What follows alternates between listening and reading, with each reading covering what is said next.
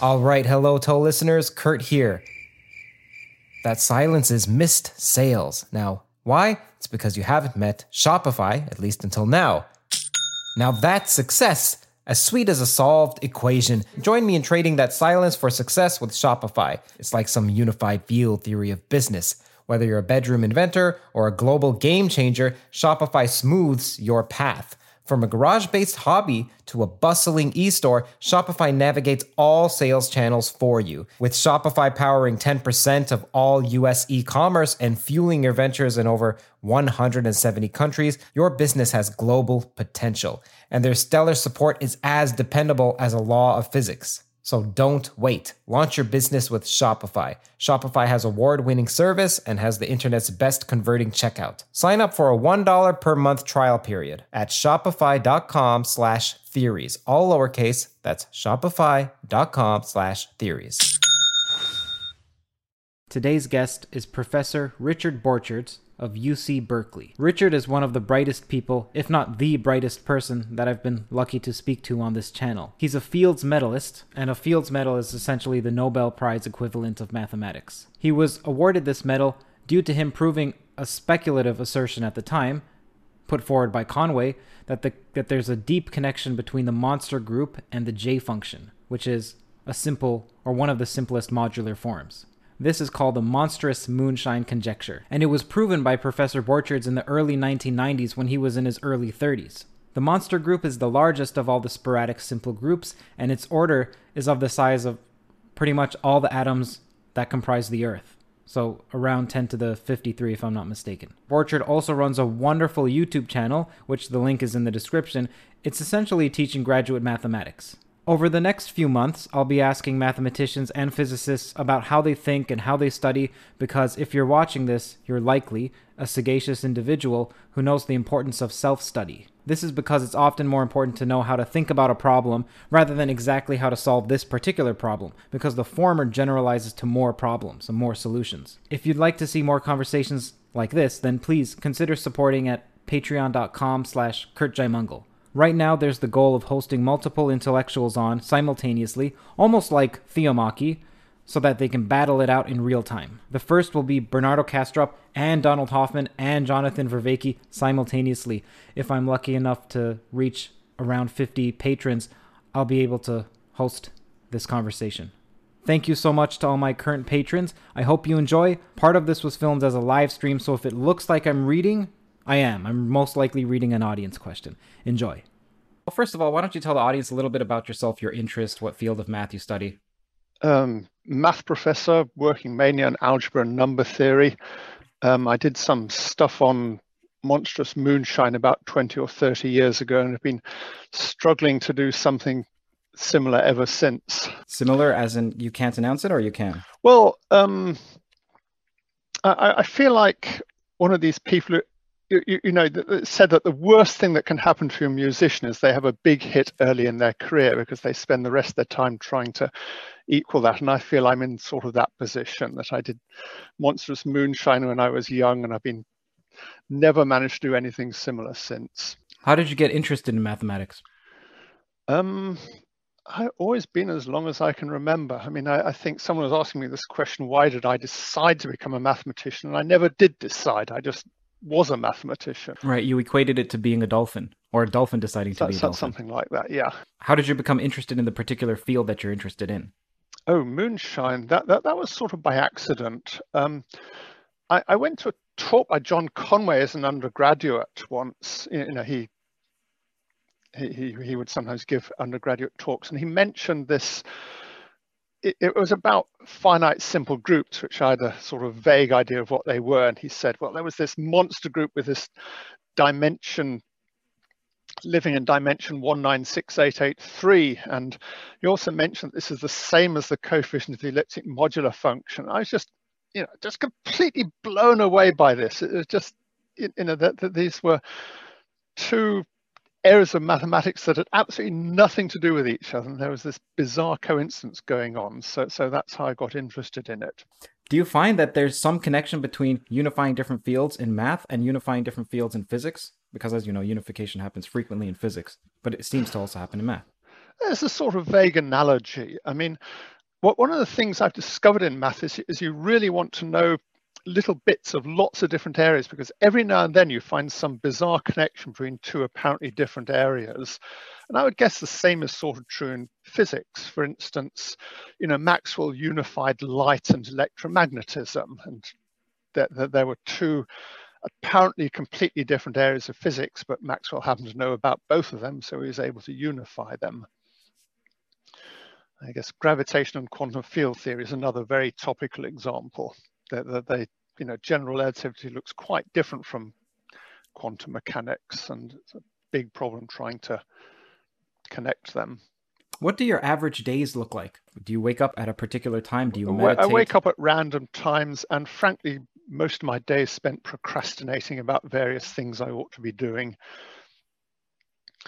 I mean, supposed to be doing mathematics research, but mathematics research consists mainly of trying to do things that don't work. And what do you procrastinate with? What are your vices? Oh, I can procrastinate by making YouTube videos on mathematics or something like that. Do you play any video games, or do you go for walks? Do you have pets or kids? I go for walks. I used to have chickens, but they all died a few years ago. How much time do you spend studying versus, well, let's say you're doing research. Some of the research is studying. Some of the research is just writing. Some of it is thinking. Some of it is collaborating. What does that look like for you, and how much time do you get to spend in each, let's say on a weekly basis? Yeah, I knew an accountant once who said they had to spend, for every 15 minutes of the day, they had to write down what they were doing. And I've never done anything like that, and I never dared to, because if I did, I would probably be horrified at what I was wasting my time on all the time. I just don't know. I probably spend far less time doing useful stuff than I like to imagine. So you don't feel like you manage your time well? It's dreadful at it. I'm poorly organized and have atrocious time management skills. Let's say that you had an ideal day in terms of process, so not in terms of outcome, because your ideal day may be solve the Riemann hypothesis in the morning, move on to so-and-so, and solve it. So forget about that process. That is, spend 4 hours writing, spend 2 hours answering email. I don't know whose ideal day would be emails. I can't. What would your ideal look like? I can't spend 4 hours at a day working on anything. I just get too fidgety and impatient. I mean, ideal day would be if I was able to focus on something that well. Yeah, so, I mean, sometimes in the past when mathematics, when research was going well, I could spend, you know, 12 or 16 hours a day working on a calculation. Straight or with breaks? Well, I'd have lunch occasionally and things like that. But yeah, it was when I was younger, I really was able to spend many hours straight working on something. Now, is that a function of age, that decline, or is it because of interest? I don't know. Probably just getting less energetic as you get older or something. Are you more creative now than you were when you were younger? I don't seem to be. I mean, when I was in my 20s and 30s, I was getting all these ideas and they all worked. And these days I'm getting loads and loads of ideas and they all fail. Can you give an example? Of what? An idea that worked, an idea that failed? Recently, let's say in the past 2 months. Past 2 months.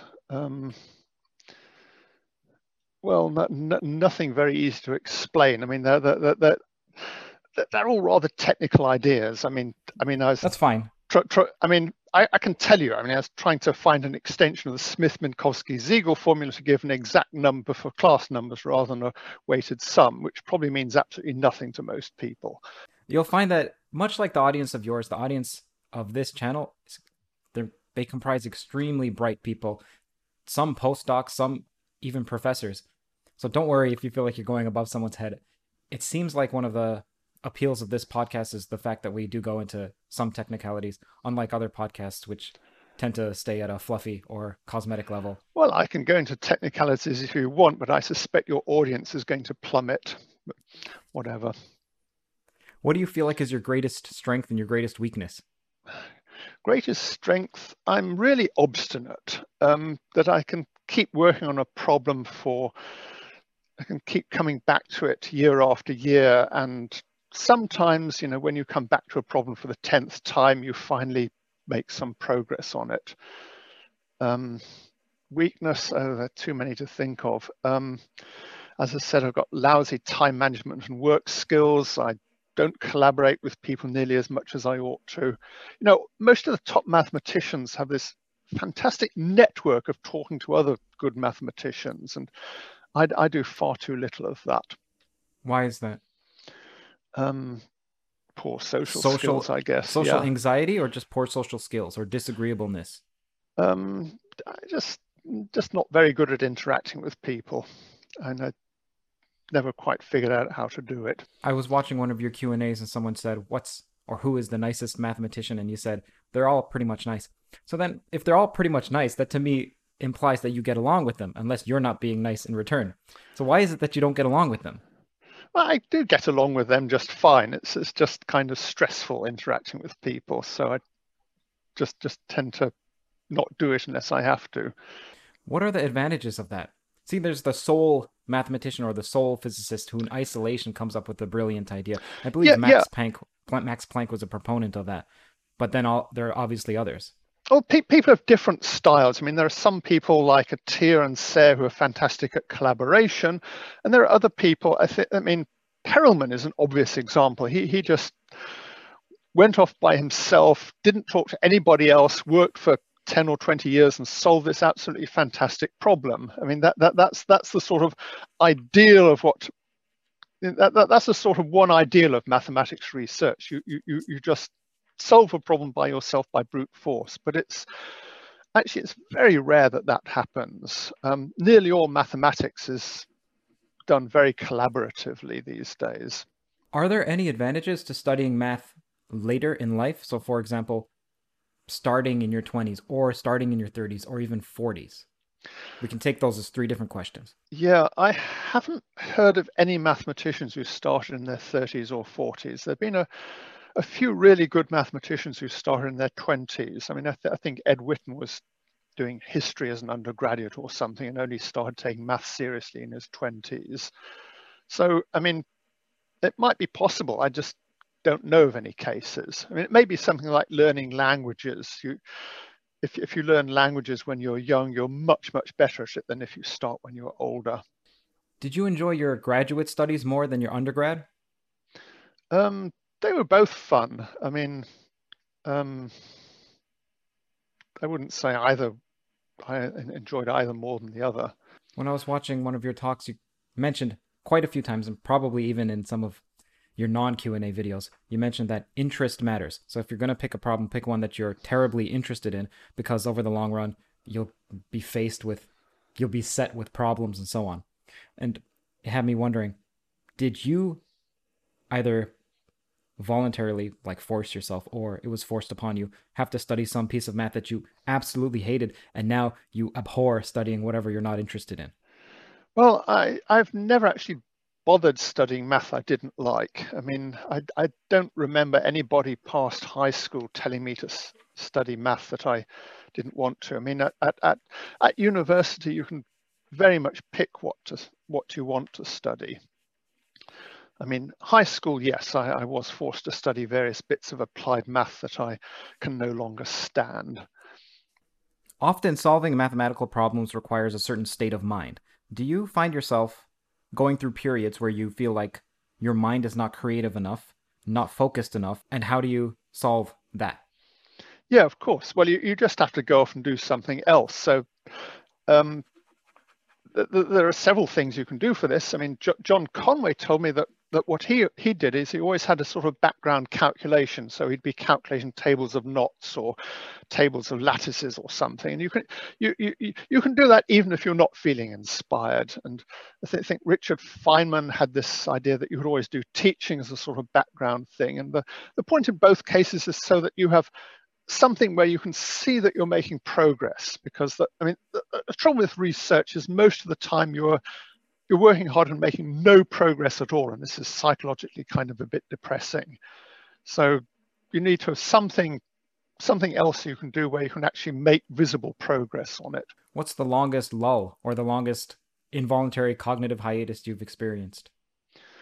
Well, I'd say Hard to say. I mean, it might be now. I've been working on a problem for several years, and I don't know what the progress is, because, you know, 20 times I think I've solved it and got really excited, and then I start to write it up, and geez, there's this huge hole I somehow overlooked, so I go back to being depressed for a bit, and so it keeps on switching backwards and forwards between thinking I've solved and thinking I haven't. And I sometimes think that sooner or later I'm going to get so senile that I can't actually figure out what's wrong with my solution, and then I can publish it. And this is actually, unfortunately, what happens to some mathematicians when they get old. They sort of lose this capacity to see what's wrong with what they're doing. You mentioned depression. I don't know if you just meant that as a throwaway comment, but do you feel like you're characterized by depression? Or are you just using that in the informal sense? I don't feel I've ever had anything I'd call depression. I mean, of course, you go through phases when you're feeling a little bit less happy than usual. Actually, I don't know. I mean, maybe I'm just not very good at spotting symptoms of depression. I remember seeing a poster once of saying, you know, look out for these typical symptoms of depression. I remember being really unimpressed by that, because I was thinking that was sort of my normal state as a graduate student. And I didn't count that as being depressed. So maybe I just don't recognize depression. Someone asked, what's your IQ, and do you have any methods of increasing IQ? I've no idea what my IQ is. And as far as I know, the only method of increasing IQ is to go back in time, because your IQ steadily decreases as you get older. Have you taken any nootropics or supplements to try and either stave off cognitive deterioration or to improve your cognitive state? No, I don't. Besides caffeine. I don't take caffeine, and I don't know what a nootropic is, and I stay well clear of anything that's remotely mind-altering. You don't drink coffee? I don't drink coffee, no. Tea? You're British. No tea. Well, I drink tea out of politeness if someone puts it in front of me. Do you find that depression is higher in mathematicians than in the general population? Way outside my expertise. I've no idea what the incidence of depression is in either the general population or mathematicians. I've never noticed mathematicians being particularly depressed, but I'm so clueless, I probably wouldn't notice even if they were. I mean, the reason is that you mentioned you read the signs of depression one time on a bus ad or somewhere, and you thought, oh, that's my entire department. Well, yeah, but I mean, it's not like I'm qualified to actually diagnose people with depression or not. It was just, you know, you go through periods where depression is, you know, they have things like you go through periods when you're getting nowhere, feel you're getting nowhere, and so on. And that's just normal for research if you're researching anything serious. What's your creative process like? Is it different depending on the problem, or do you have a general framework? A lot of randomness in it. You just, I mean, I think, what's the creative process like? It's sort of like, you know, imagine you're on one of these huge garbage dumps that you sometimes see in countries. There are these garbage dumps with people picking over them, looking for something interesting. And research is a bit like that. You're wandering around this area, looking out for something that somebody else has overlooked. And nearly all the time you don't find anything, because most areas in math research have been pretty well picked over by everybody. So you're continually trying out new things, and 99% of the time, the new thing you tried out either doesn't work, or if you work on it and discover that someone's already thought of it. Creative process is just trying to generate enormous numbers of ideas and throwing nearly all of them away. Actually, I've heard the same, something like this is actually supposedly true in business, that I think, what was it? The guy who does the Dilbert cartoons was saying somewhere, you know, he had tried 30 ideas for making money, and 27 of them failed, or something like that. So, right, so Scott Adams? Yeah. So you just keep on generating new ideas and discard the ones that don't work. Do you find you think more geometrically or algebraically, or you think in words, or you think in concepts? I tried to wonder about that, and it's amazingly difficult to actually figure out what's going on in your own brain. it's something that's very difficult to describe. I seem to have some sort of algorithms built into my brain, and I sort of know how they're going to work, and I just don't know how to describe this. I mean, there's a bit of geometric imagination going on in there, and there's a bit of algebraic manipulation, but I don't know how the algebraic manipulation works, because I'm doing things with formulas that are far too complicated for me to actually visualize. I mean, I can't visualize the formula itself in my mind, but somehow I still know what it's doing, and I've no idea how this works. Actually, the mathematician Jacques Adamard once wrote to a lot of mathematicians asking them to describe how they thought. The trouble is, it's so long ago since I looked at this that I can't remember what conclusions he came to, but there have been some attempts by mathematicians to research this question. I was reading Penrose's Emperor's New Mind, and for anybody who is a mathematician or a physicist that wants to read that book, just read the last third. It was a slug to get through. It was quite an ordeal to get through the first bit, because it's so much retreading of similar ground, and the last third is actually where it's interesting. But in the last third, he talks about when he was in high school, he's noticed that he thought differently than his peers. And then when he got to university, he thought, okay, great, I'll be around other mathematicians and physicists, so we'll think alike. But then he found that there was even more a diversity in terms of how people think. What I'm wondering is, have you encountered that? Yeah, I noticed this too, that has sort of gradually dawned on me that lots of people learn or think in completely different ways. I mean, one example is lectures. I mean, I've always found lectures, if I go to a lecture, I fall asleep after 10 minutes. I just can't stay awake, and I do all my learning from books. And I sort of assumed everyone was like this, but no, an awful lot of people do most of their learning from lectures and just hardly open the textbook. So there are very different styles. And again, some people obviously have very powerful geometric intuition, and other people have some sort of very good intuition about something abstract like set theory, and a very little geometric intuition, and so on. When you work, do you have to have uninterrupted bouts of time exclusive to yourself? So what I mean is, there's this concept called deep work. And I'm wondering if you instituted that, where you tell, I don't know if you're married. Are you married, first of all? Yeah. Okay, so do you tell your wife, don't bother me for 4 hours because I am working? Or do you just, you start working and then she interrupts you, and that's okay because that's your process? Well, yeah, I mean, if I get interrupted, which happens quite regularly, I just pick it up later. It just varies. I mean, I think you have to be a bit like Jane Austen. I just sort of remember she wrote her novels in, you know, whenever she could snatch 15 minutes from her social life or something like that. So you get so that you can work in whatever spare time you have. Do you read any non-mathematical books? Yeah, I read plenty of novels and things, and books about physics and general interest science books and so on. What would be an example of one that you particularly liked besides Lord of the Rings? Well, there's, I don't know, Game of Thrones and, I mean, fairly eclectic reading. I mean, I like Agatha Christie novels, or... God, my mind is blanking out, or Terry Pratchett, or any light reading. I mean, I don't go around reading sort of the sort of deep literature that people in English literature classes write essays about. And I've got a copy of Finnegan's Wake upstairs, and you know, you can open it at a random page, and I can't understand a single sentence. Mandalore here wants to know if you've read or heard of Jordan Peterson and what you think of him or his work. Jordan Peterson, yeah, I've got one of his books about, had the word 12 in it, I seem to remember. That's the most important part, just that number. Yeah, and I sort of read it, and I must admit I can't remember an awful lot about it anymore. Do you find that you read slow when it's a non-mathematical book, or even when it's a mathematical book? I read math books slowly, other books fairly fast. I mean, math books very slowly. I mean, it takes a long time to absorb what's in it if it's anything new. Okay, I'm going to take a question from the audience here. Oh, okay. Primetime Durkheim says, has he experienced any sort of moments of madness or psychological aberration, being someone who has a lifelong habit of working in high math in isolation?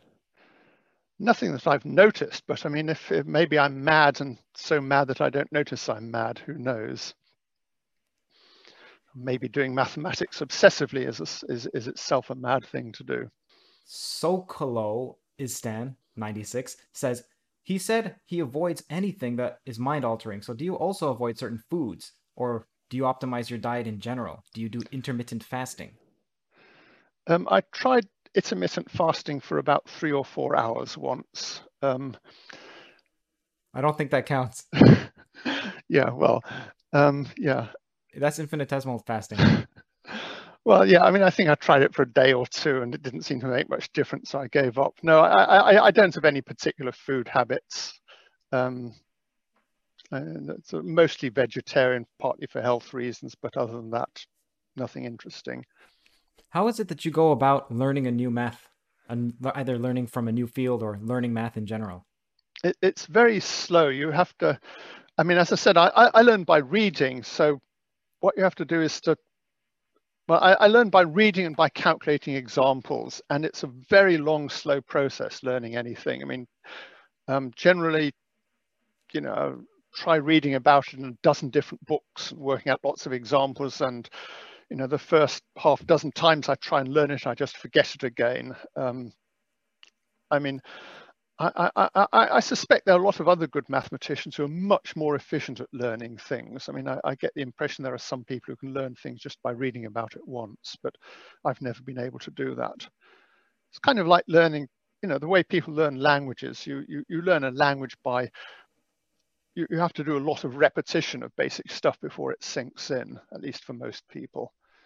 I mean, again, there are some people who seem to be able to learn 10 or 20 languages. I've no idea how they do it. In one of your Q&As, you mentioned when someone asked you about setbacks and difficulties, what do you do about them? You said often you just ignore them because you'll be surprised how many problems disappear with time. Yeah, this is my fundamental problem-solving technique.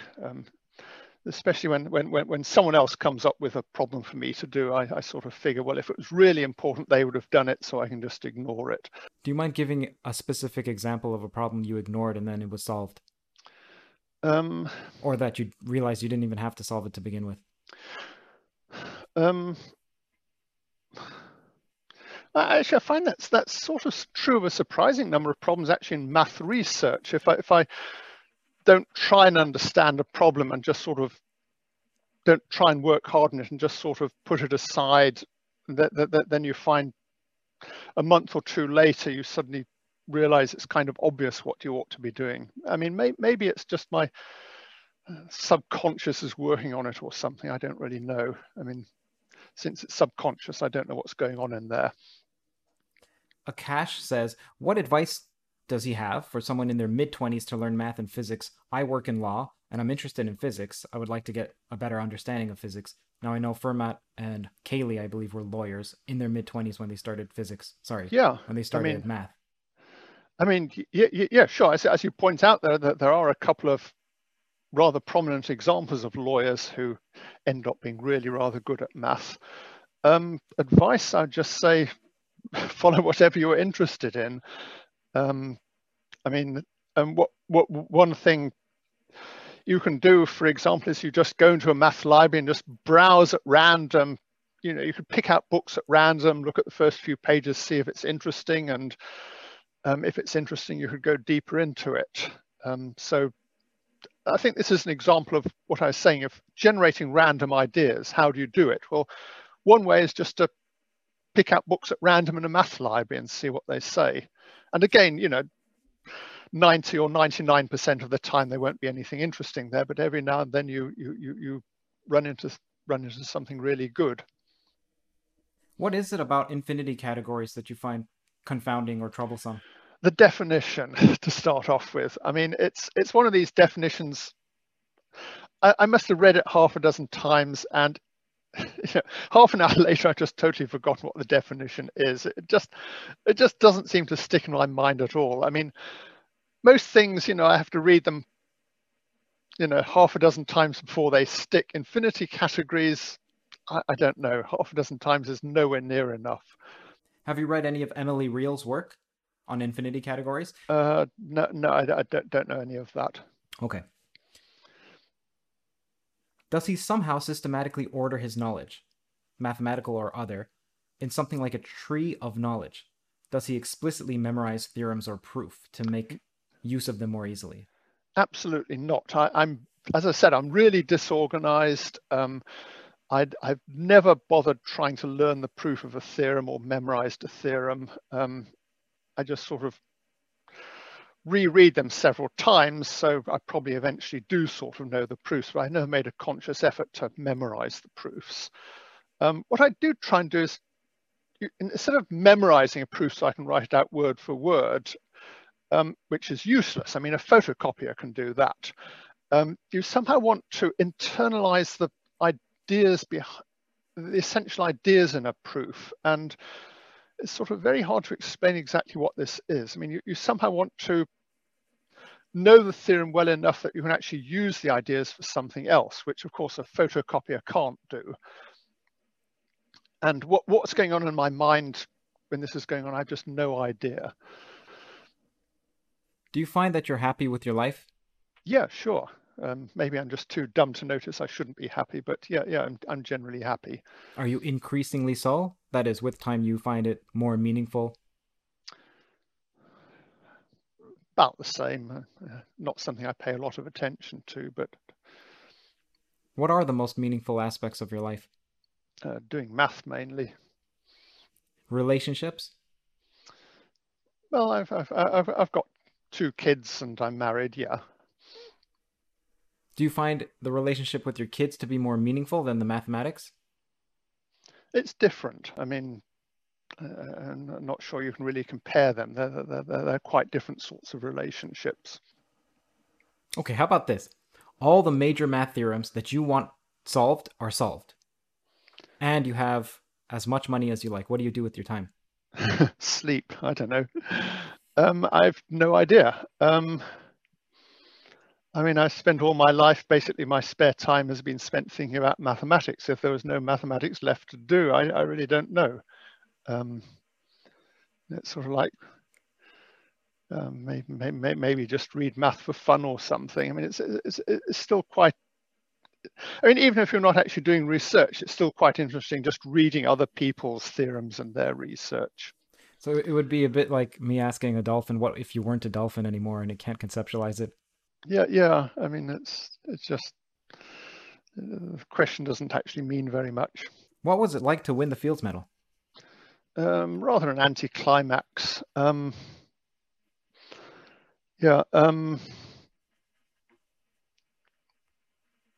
mean, it didn't really mean very much. I mean, it was just a sort of rather embarrassing ceremony where I sort of froze, or as far as I remember, and. You know, actually proving the theorems was fun. You feel very excited when you've done that, but you know, getting a medal or something for it is just sort of nothing. The only advantage of it is you stop you stop worrying about getting these things when you realize how unimportant they are. When you talked about math, you mentioned that it's meaningful to you, maybe one of the most meaningful, if not the most meaningful aspect of your life. So what is it particularly about math that you find meaningful? It's understanding, it's part of understanding how the universe works. You know, there are all these fundamental questions like, why does the universe exist and what are the fundamental laws of physics? And mathematics is part of that.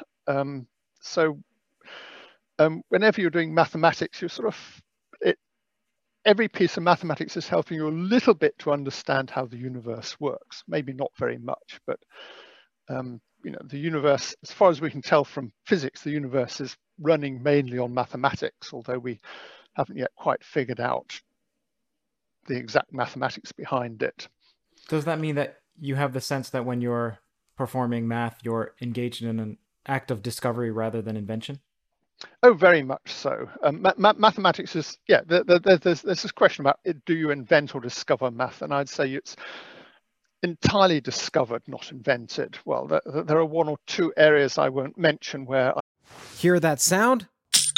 That's the sweet sound of success with Shopify. Shopify is the all-encompassing commerce platform that's with you from the first flicker of an idea to the moment you realize you're running a global enterprise. Whether it's handcrafted jewelry or high-tech gadgets, Shopify supports you at every point of sale, both online and in person. They streamline the process with the internet's best converting checkout, making it 36% more effective than other leading platforms. There's also something called Shopify Magic, your AI-powered assistant that's like an all-star team member working tirelessly behind the scenes. What I find fascinating about Shopify is how it scales with your ambition. No matter how big you want to grow, Shopify gives you everything you need to take control and take your business to the next level. Join the ranks of businesses in 175 countries that have made Shopify the backbone of their commerce. Shopify, by the way, powers 10% of all e-commerce in the United States, including huge names like Allbirds, Rothy's, and Brooklinen. If you ever need help, their award-winning support is like having a mentor that's just a click away. Now, are you ready to start your own success story? Sign up for a $1 per month trial period at shopify.com/theories, all lowercase. Go to shopify.com/theories now to grow your business no matter what stage you're in. Shopify.com/theories. I would say it's invented and totally useless, but almost all mathematics, you're discovering something that's already there. So a classical example of this is the monster sporadic simple group. This has always really amazed me because the axioms for a finite simple group are so trivial. You can write them out in one line and they're very trivial and natural. And then the monster simple group is somehow hidden in this single line. So we've got this monster simple group with 10 to the 54 elements and this fantastically intricate structure somehow hiding in this trivial one line definition. And a lot of the best mathematics is like that. You've got some sort of box that looks just like a plain small box without anything figuring it out, and you open it up and somehow there's this massive diamond inside it with no indication on the outside of the box there's anything like that in it.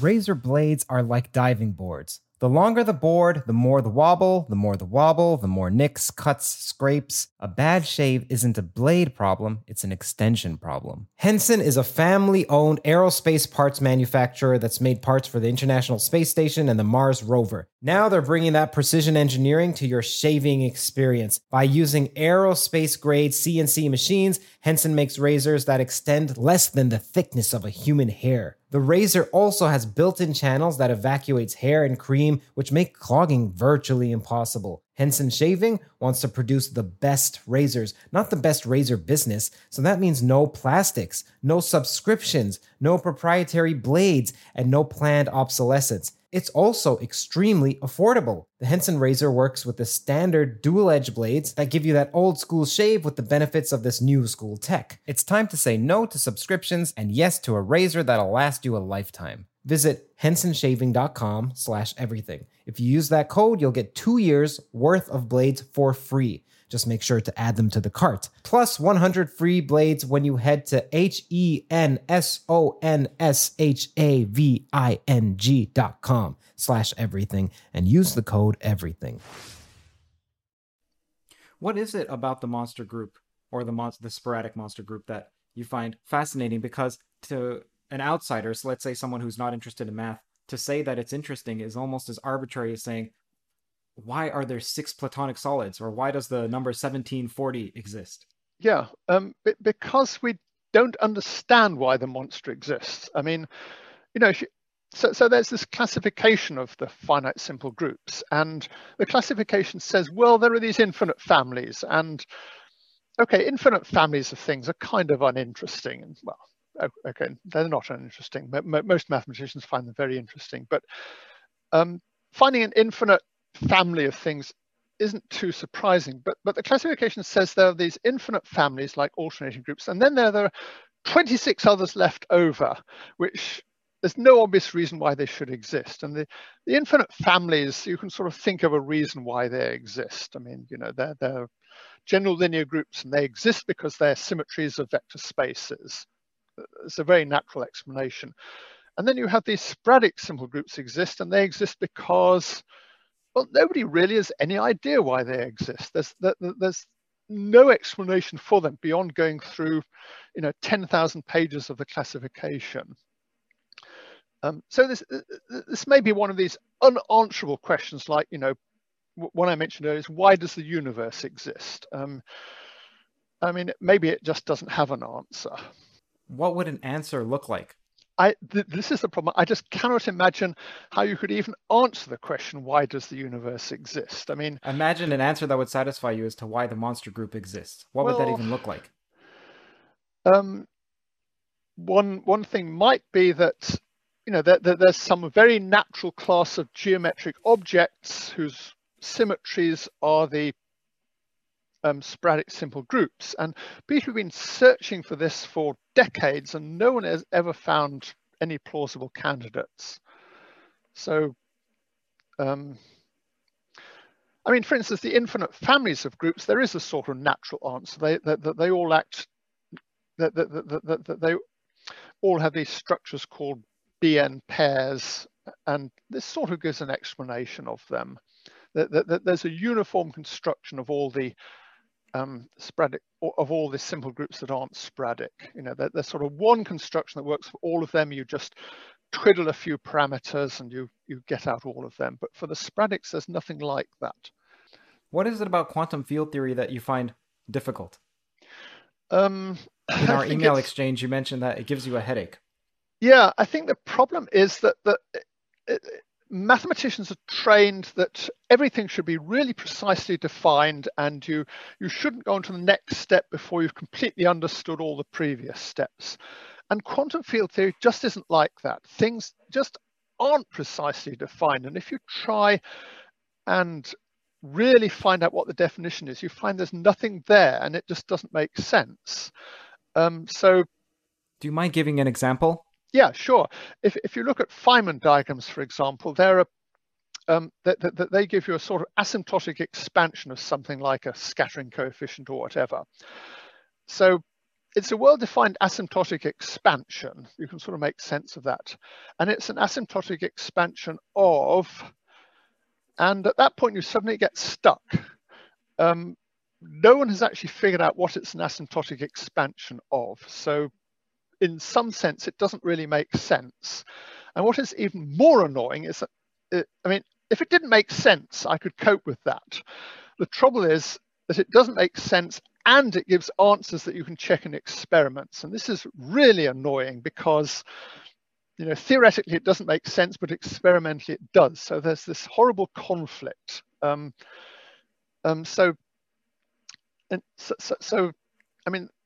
some sense, the fundamental problem of quantum field theory is to give a rigorous definition of it. There still isn't one.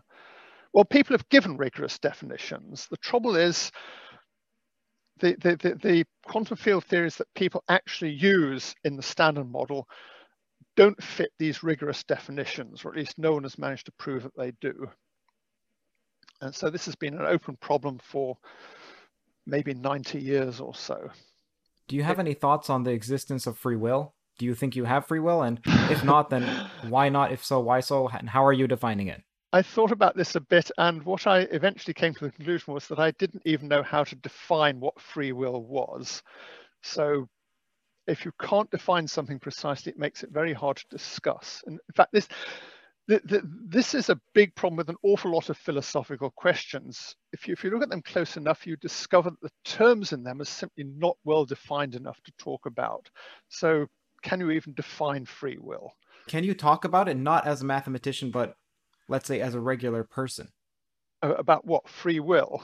About free will. Now, what you're saying is that there's the slippery definition, but so there is also a slippery definition as to what constitutes a chair, or I, or you. And presumably you've used those in sentences before with facility. Well, so can you do the same with free will? I can sort of vaguely define a chair in some way that I can most of the time recognize a chair. I've tried to define free will, and I just cannot come up with a definition. I've poked around a bit, and as far as I can figure out, nobody else has come up with a convincing definition either. You certainly have this feeling inside yourself that you can choose what to do, but you know, maybe this feeling is an illusion and everything we do is determined by some laws of physics, and we just have this illusion that we're choosing what these laws of physics do. But I don't know, I mean, I can't even define what is meant by having a feeling that we can choose what to do. So you're agnostic on the issue? I think it's even worse than being agnostic. I'd say I'm not saying I don't know what the answer to the question is. I'm saying I don't even know what the question means, and I'm not at all sure that it even makes sense. What about God? Do you believe in God, and do you have similar feelings problem. There? Before we start discussing God, I would like you to define what you mean by the term God, because there are so many different definitions.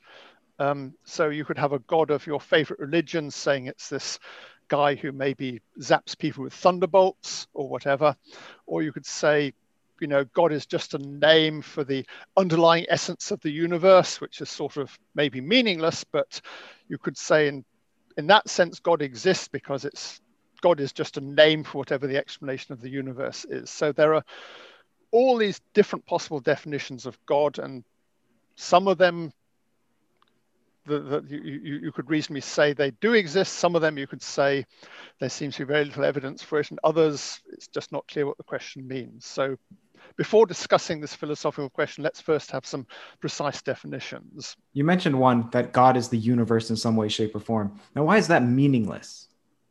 Well, because it's just words. It doesn't actually tell you anything more about the universe that you didn't already know. So there's a whole lot of questions like this. You could say, you know, the universe is really a simulation, or the universe is a cellular automaton, or maybe there are lots of parallel universes, and none of these actually say anything whatsoever about the universe. I mean, they're all great plots for comic book stories or whatever, but you know, what's the difference between the universe being a cellular automaton and the universe not being a cellular automaton? Well, there just doesn't seem to be any difference. Or what's the universe? What's the difference between there being a sort of pantheistic God underlying everything, or there not being a pantheistic God? Well, I've no idea. It just seems to be a content-free sentence. In your psychology, in your mindset, nothing would be changed if you found out that you were the only conscious person, or that you were living in a dream. I don't know how I could tell the difference between being the only conscious person or not being the only conscious person. I mean, I assume other people are conscious just by analogy with myself, but I can't imagine any experiment that could actually prove beyond doubt that someone else was really conscious rather than just a computer program running inside someone's brain. Okay. Again, it's this problem of what is free will. I can't think of any experiment that can tell the difference between having free will and not having free will. Okay, how about this? I imagine that there is no experiment that can test whether you love your wife or your wife loves you, yet I imagine also that the answer to that matters to you. So in a similar, well, does it, first of all? Well, it's another of these terms that's really hard to define. I mean, I think this is another question about my internal state of mind, which, as I've noticed in several of your other questions, I have a very hard time figuring out what my internal state of mind actually is. Is that because you're not introspective? Do you tend to think about yourself, or do you just tend to think outside yourself? I do sometimes think about myself, and the conclusion I tend to come to is that I have absolutely no idea what is going on. I mean, it's a problem that that completely baffles me. I mean, I've no idea what is going on in my own mind, let alone what is going on in other people's minds. So do you have any thoughts about equivocal questions about the hard problem of consciousness? You have to remind me which is the hard problem. I vaguely remember Penrose talking about this, but I've forgotten which is the easy problem, which is the hard problem. The easy problem are the correlates. So for example, anger is associated with so-and-so part of the brain and a certain circuit. The hard problem is, how is it at all that consciousness, that is experience, can arise from material only? This is like all these questions in Douglas Hofstadter's books. And again, I've no idea. We have all these experiments, like suppose you simulate the brain by taking a trillion small computer chips and wiring them up exactly as the neurons are wired up in the brain so that it behaves exactly like a human brain, is that conscious? And then you could go a step further and you could write a complete description of the human brain and what it's doing on a very big piece of paper. And is that piece of paper conscious? And, you know, if you, you know, erase bits of this piece of paper according to certain rules, thus simulating the action of the brain, or is that piece of paper with all these things being erased repeatedly conscious? Because it's, you know, in some sense it's indistinguishable from a human brain, and on the other hand it seems utterly ridiculous to claim it's conscious. I have no idea how to resolve this problem. What are some of your favorite mathematicians and physicists alive? Well, I think the one I like reading most is probably J.P. Serre. I mean, I don't work in his area, but he's so good at writing that I read almost, you know, I try and read almost everything he's written because he's so. He's a number theorist. So good at explaining. Well, he's one of these really great mathematicians who moves around. So he's a number theorist. He's also an algebraic geometer. He's also an algebraic topologist, and he's also done quite a few other things. I mean, he's sort of one of the closest things we have to a universal mathematician. What about Terry Tao? I've been collecting his books, and they're on my big pile of books I really ought to get round to reading someday. That's interesting because he thinks in such a different way from what I do. I mean, he's an analyst, and he's not just an analyst. He also does lots of things in number theory and so on. But I mean, he's obviously thinking much more in terms of inequalities and error estimates and all the other things that analysts do than I do. I'd say I'm much more towards the algebraic side, where I do equalities and then sort of get a bit nervous whenever anybody writes down an inequality sign. What about physicists now? I don't really have favorite physicists. I enjoy reading Richard Feynman, but that's largely because of his popular books rather than because of his physics. Who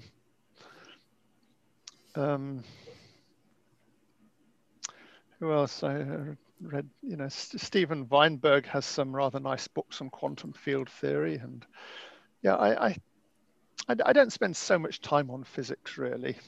What are your thoughts on Ed Witten? Have you collaborated with him or met him? I've met him, and he's simply terrifying. He produced these, you know, fantastically brilliant papers about one a month or something. And I don't know. I have no idea how he has the energy to do this. And, you know, it's a stream of endless good ideas that he comes up with. I mean, he came up with these Cyborg-Witten invariants, and they were almost a sort of minor side effect of something else he was thinking on, and you know, they revolutionized some area in mathematics that, you know, he had really had almost had nothing to do with before that. So, you know, he was just sort of revolutionizing the area of mathematics just as a casual side effect of something else he was doing. Let's get to the monster group. What are some of the applications of the monster group to physics? There aren't any. Are there conjectures? Well, there are some. There's been some speculation. I mean, Ed Witten, for example, has some speculation about a connection between the monster and some sort of gravity theory, and that the mathematics behind the monster is quite similar to a lot of mathematics that turns up in string theory. So you can speculate that there's a connection, but no one has ever found any sign that the monster has anything to do with, you know, real everyday four-dimensional physics. There are some people who try to build physics off of the E8, and what has a dimension in 8 has an echo in 24, and then 24 is somehow associated with the monster. So yeah. I'm wondering, can one base physics off of the monster group? I would write that off as a really crazy idea. I'm not saying it's wrong. I'm just saying it's really crazy.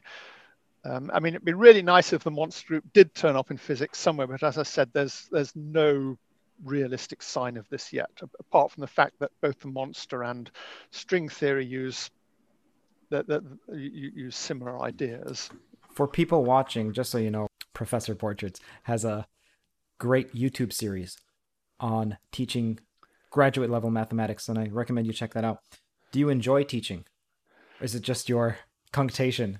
It's fun making these videos, except it's also kind of stressful because, I mean, I hadn't realized just how many errors I made in lectures. You know, you're lecturing and you don't notice anything wrong, and then suddenly when you put on the YouTube up, people are pointing out all these embarrassingly stupid misprints you made.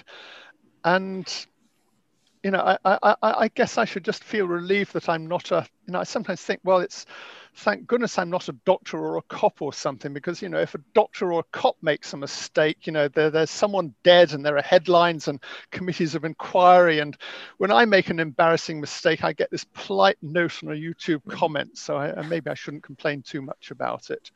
You mentioned that innovations coming from outside the field of academia, for math in particular, is rare, unlike the past, which was, you gave some examples, Fermat and Cayley, who were lawyers.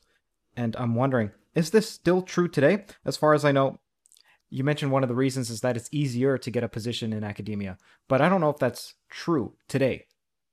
Well, unless you're a postdoc. It's very much true compared to now, compared to a few hundred years ago, when there basically weren't any positions for mathematicians in academia, maybe one or two in the world. The other big problem is all the easy stuff in mathematics and physics has been done. So people like Fermat, when they started doing mathematics, there were whole loads of things they could do which, well, they were difficult for the time, but nowadays they count as easy. Whereas if someone was starting from outside trying to do mathematics now, it'd be incredibly difficult, because anything you can think of in less than several years' study, someone has already thought of it. So it's partly that there are, I mean, people coming from outside doing something big in mathematics has become very rare, because it's so difficult to find any problem that an outsider can do. What advice do you have for outsiders who want to contribute to math, or at least study it at the graduate PhD level, but they're on their own? It's the pandemic. They don't have peers. Yeah. They, much like yourself, you don't collaborate. So what advice do you have for them? If you really want to contribute something new, you need to find a relatively new area in mathematics. So, I mean, every now and then someone has a new idea that breaks open a new area. And then, you know, it's like, you know, there's this dead whale theory. You know, if you're at the bottom of an ocean, there's usually nothing to eat. But every now and then there's a dead whale comes down and everybody goes frantic eating it. And every now and then there's a really new area in mathematics. And if you can spot one of those and get in on it, then there's a lot to do. A typical example, a few years ago, with things like fractals and chaos became really big things, and there was quite a lot to do. It's very hard to suggest new areas, because if I knew about them, then I'd probably already be working in it or something. Yeah, there's one thing I was thinking of that it might be possible to contribute, that people who are not mathematicians might be able to contribute to, and that's artificial intelligence doing mathematics. I mean, you know, so Google came up with this artificial intelligence program that could play Go or chess very well. And I'm pretty sure the people at Google programming this were not expert Go or chess players. They were, what they were really good at was building an artificial intelligence system. And sooner or later, artificial intelligence is probably going to get good enough to do serious mathematics. So that might be one thing to look at if you're an outsider. You know, get into artificial intelligence doing mathematics. I think there are not so many pure mathematicians looking at that now, and in a few years it might take off quite suddenly. So in some sense, let's say 30, 40 years from now, the computers will be better than us at doing mathematics. So why don't you be the puppet master behind the computer if you want to help the innovation? Yeah, exactly. At some point, did you ever feel like math and physics wasn't for you, either because of its difficulty or for some other reason? No, not really. It sort of never seriously occurred to me to do anything other than mathematics. I mean, maybe when I was 6, I thought it'd be fun to be a fighter pilot or something. But apart from that, never seriously considered anything other than mathematics or possibly computing as an emergency backup. What are your thoughts on the many worlds interpretation? Well, like I said, it's, you have all these phrases like, you know, maybe there are many worlds, maybe there's a, we're a computer simulation, maybe we're a cellular automaton. They don't seem to mean anything. So what's the difference between a many worlds interpretation and a non-many worlds interpretation? Well, there doesn't seem to be any difference. Okay, I'm going to get to some audience questions from Reddit. I think that modern geometry is overly complicated, as in, if you look at John Lee's introduction to smooth manifolds, you'll find that it has plenty of little lemmas and theorems that say very little. The content is little, but they're elaborate proofs. And I'm wondering if this inadequacy is due to basing the foundations of math on set theory, leading to very cumbersome frameworks for geometry. Do you sometimes feel that there should be a way to base mathematics off of some alternate framework, some topological geometric consideration that's less cumbersome? Well, there have been endless attempts to do this. I mean, what you have to remember is that set theory didn't become the, well, practical foundations of mathematics just because someone decreed it. What happened early in the 20th century, people were trying dozens and dozens and dozens of different attempts to have foundations of mathematics. I mean, the Principia Mathematica of Russell and Whitehead, lambda calculus, and Quine, or however you pronounce his name, came up with another foundation of mathematics. And the reason we use set theory, because it was won out as being the most convenient one. And people are trying all sorts of things these days based on type theory or category theory. And again, none of them have really taken over from set theory. So set theory is sort of won by sort of evolutionary process. People keep trying to modify things and taking the fittest one that survives best. And set theory is the one that has won out. So when you say set theory is clumsy and there are lots of problems to it, yes, that's true. But the trouble is everything else is even worse problems. I figure that when computers start doing mathematics, it may be that they won't use set theory because some forms of type theory or something a little bit more computational than set theory may be a bit better. And in fact, there are about a dozen or so different attempts to find a good foundation for computers doing mathematics, and most of them don't seem to use set theory directly. But again, what we're seeing is an evolutionary process. People are going to try out all these different approaches, and probably one of them will turn out to be better than the others and take over. I find that when I talk to category theorists, they say the foundation should be category. Oh, that's nonsense. Category theory is a useful bookkeeping device, but the idea that it's the ultimate foundation is just silly. I mean, it's like, you know, finite simple group theorists saying the ultimate foundation should be finite simple group theory or whatever. The problem is category is just not a primitive concept. You can write down axioms for a category, but there's, you know, it's, you know, I mean, maybe you want to base mathematics on, say, an elementary topos, which is a special sort of category. Well, fine, you can develop mathematics inside an elementary topos. That's no problem. The trouble is this gives you no explanation for why the axioms for an elementary topos should be consistent. Set theory at least makes a sort of gesture about trying to explain why the axioms of set theory are consistent. I mean, I don't think it's a very successful explanation, but at least they sort of make a, you know, they make a sort of token attempt. Trying to claim the foundations of mathematics are category theory, there's just no attempt to explain why the axiom should be true or consistent or whatever. This is a similar question. I have always been interested in seeing whether we could develop an all-encompassing framework despite decades of seeing a proliferation of different set theories with all sorts of independent results. I know Hugh Wooden has been working on some ultimate L research program, while others say pluralism is here to stay, people like Joel David Hamkins, who is a mathematical Platonist. What are your thoughts on this subject? Do you think mathematicians like Hugh Wooden and Peter Kullner may find success in developing an ultimate canonical model of set theory, or would you more closely align yourself with the multiverse view of set theory that Hamkins advocates for? I think, well, my views on this change every month or every year or so. So the current views is that my impression is very much that there are many different models of set theory and there's no ultimate model.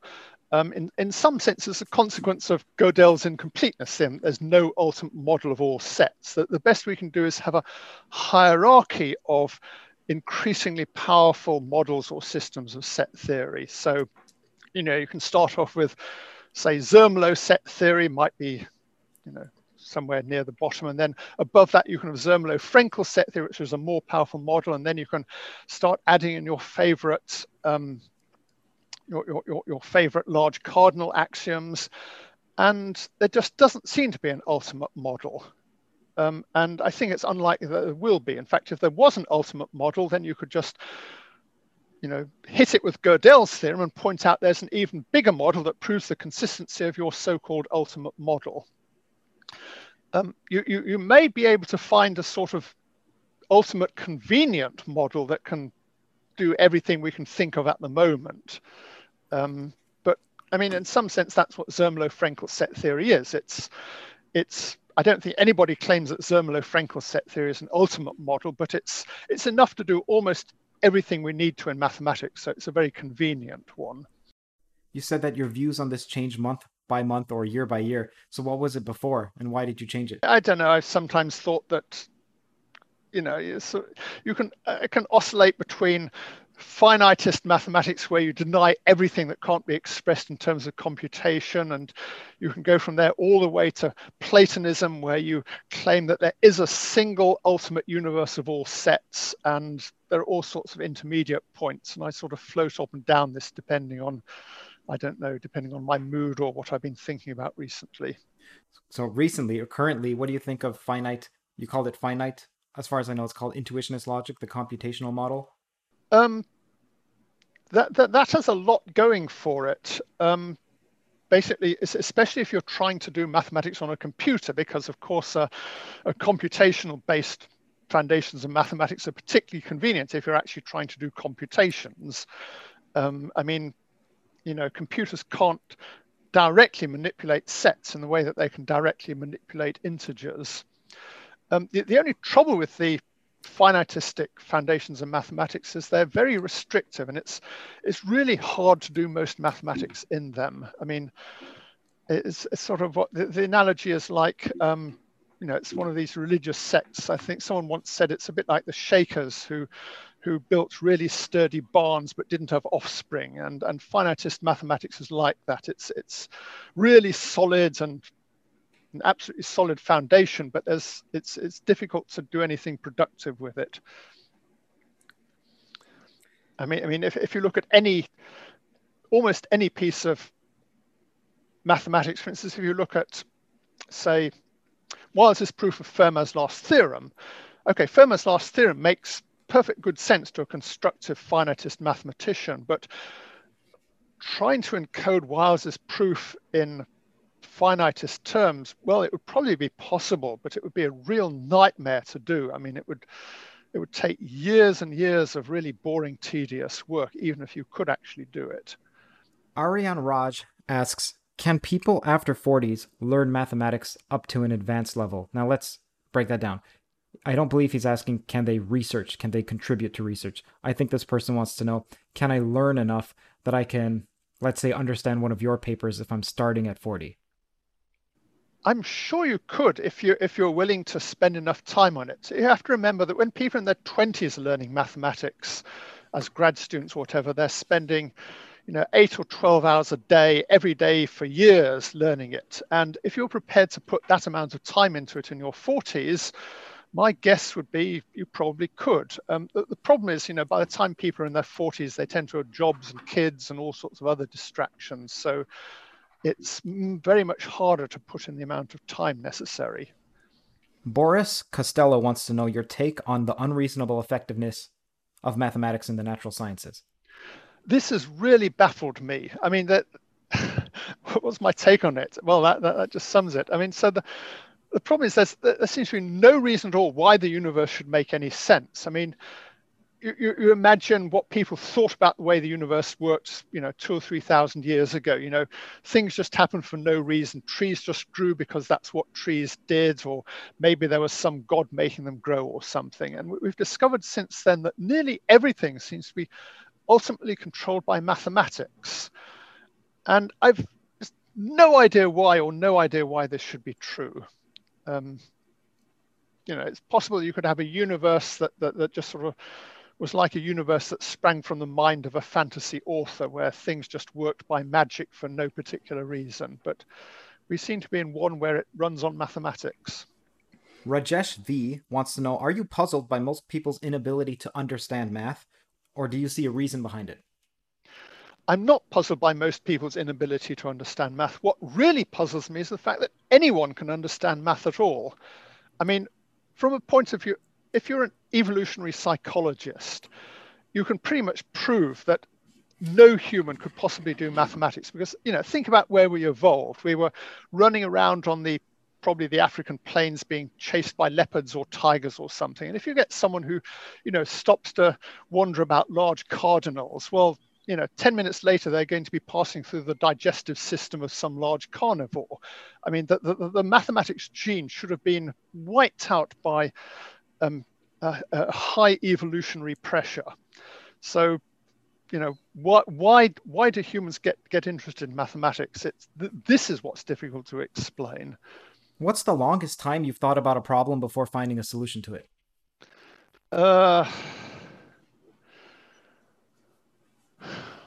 Well, it's either,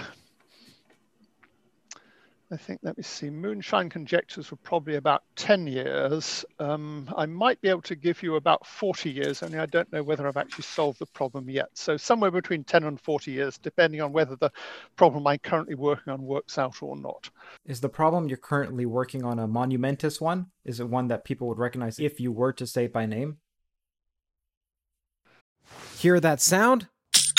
That's the sweet sound of success with Shopify. Shopify is the all-encompassing commerce platform that's with you from the first flicker of an idea to the moment you realize you're running a global enterprise. Whether it's handcrafted jewelry or high-tech gadgets, Shopify supports you at every point of sale, both online and in person. They streamline the process with the internet's best converting checkout, making it 36% more effective than other leading platforms. There's also something called Shopify Magic, your AI-powered assistant that's like an all-star team member working tirelessly behind the scenes. What I find fascinating about Shopify is how it scales with your ambition. No matter how big you want to grow, Shopify gives you everything you need to take control and take your business to the next level. Join the ranks of businesses in 175 countries that have made Shopify the backbone of their commerce. Shopify, by the way, powers 10% of all e-commerce in the United States, including huge names like Allbirds, Rothy's, and Brooklinen. If you ever need help, their award-winning support is like having a mentor that's just a click away. Now, are you ready to start your own success story? Sign up for a $1 per month trial period at shopify.com/theories, all lowercase. Go to shopify.com/theories now to grow your business no matter what stage you're in. Shopify.com/theories. If I know that you're secretive about it, everyone would think I'd gone completely mad. So I'm not going to say anything more about it. It's about God, isn't it? I said mad, I didn't say crazy. What do you think of Ramanujan, a self-taught math genius? This is just, I'm just overwhelmed by it because he did something that I thought would have been almost impossible, that he managed by his own unaided efforts to turn himself into one of the greatest mathematicians. And you look at what he was growing up in. He was growing up in extreme poverty, and even surviving in those conditions would have been as much as most people could do. And to do this phenomenal mathematics, I just cannot imagine how he did it. Ramanujan himself said that, how did he get his mathematical formulas? And he said he got them in dreams from some goddess or something. And I can't actually think of a better explanation. I mean, it, it's it's almost miraculous that he managed to do this. Right. Some of the formulas are so arcane and so esoteric that you wonder, how can you come up with it without deriving them? And he would just, they would just pop into his head and they would turn out to be true. Well, I don't know. I think he was fudging a bit then. I think it was.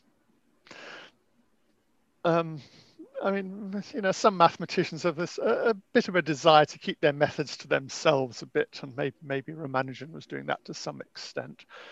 But I really don't know. I mean, I've looked at some of his papers and books, and I just cannot imagine how he thought of them. I mean, some of his formulas you can prove by using techniques that Ramanujan didn't know about. I mean, it's kind of notorious that Ramanujan never knew complex analysis, which is a very powerful method for evaluating integrals. But somehow he never seemed to feel the lack of it. He was able to do by real variable methods what most of us need complex variable methods to do. So somehow he just got really, really, really good at real variable methods in a way that almost nobody since has managed to equal. Bob Bobbity says, thanks for the Q&A. I'm just wondering if you plan on continuing your number theory series. Yeah. If you're talking about my YouTube channel, well, I'm not really planning to, but I'm not planning not to. It's just sort of topics just turn up at random, depending on what I feel like and what people vote for and so on. So probably if I keep going, number theory will probably continue. I requested to you over email for you to start a series on quantum field theory. What are the chances of that? Not all that high, because I had a sort of bad experience with it. Like I tried to understand it and, you know, invested a few years and felt I'd really, it's like really hitting a concrete wall. When you read quantum field theory books, virtually every one of them tackle the problem differently. Unlike mechanics or quantum mechanics even. I would be so curious to see how you tackled it. Well, yeah. So when you say differently, I think you presumably meaning there are lots of different approaches. Like you can do it via operator algebras, or via perturbation theory, or by trying to make sense of infinite dimensional integrals, or by doing topological quantum field theories, or whatever. So there are all these different approaches, and what they all have in common is that none of them really work. So I was looking at all of them and couldn't really make much progress on any of them. So I mean, the one that people have that's been most successful is the perturbation theory approach. I mean, this is sort of what physicists actually use to calculate numbers that they check in their experiments. But again, you know, perturbation theory produces these divergent infinite series. And to make sense of them, you cheat. You just take the first few terms, which makes no mathematical sense. And I was never able to figure this out. So you see an arbitrariness as to when they choose to cut off? Well, maybe physicists who know more about this would say it isn't arbitrary. But as far as I can figure out, there didn't seem to be any very good reason for stopping at some point rather than another. I mean, I guess you can stop when the terms start getting big again, but that's sort of mathematically very unnatural. JA524309, that's the username, says, I'm curious why you think memorizing proofs is useless or less useful than doing calculations. Could you elaborate? I should say, I agree with some of your other remarks, e.g., there not being a best proof of any particular theorem. That was when you were asked about the book. I was watching a talk by Barry Mazur the other day, and he spoke also of how different proofs can sort of allude to different possible generalizations of the same problem, which may or may not necessarily themselves be able, which they may not be able to unify. Yeah. Hang on, sorry, that was... Yeah, let me just read the first part, because I believe the question is... I got confused by having two questions. Oh, I'm confused.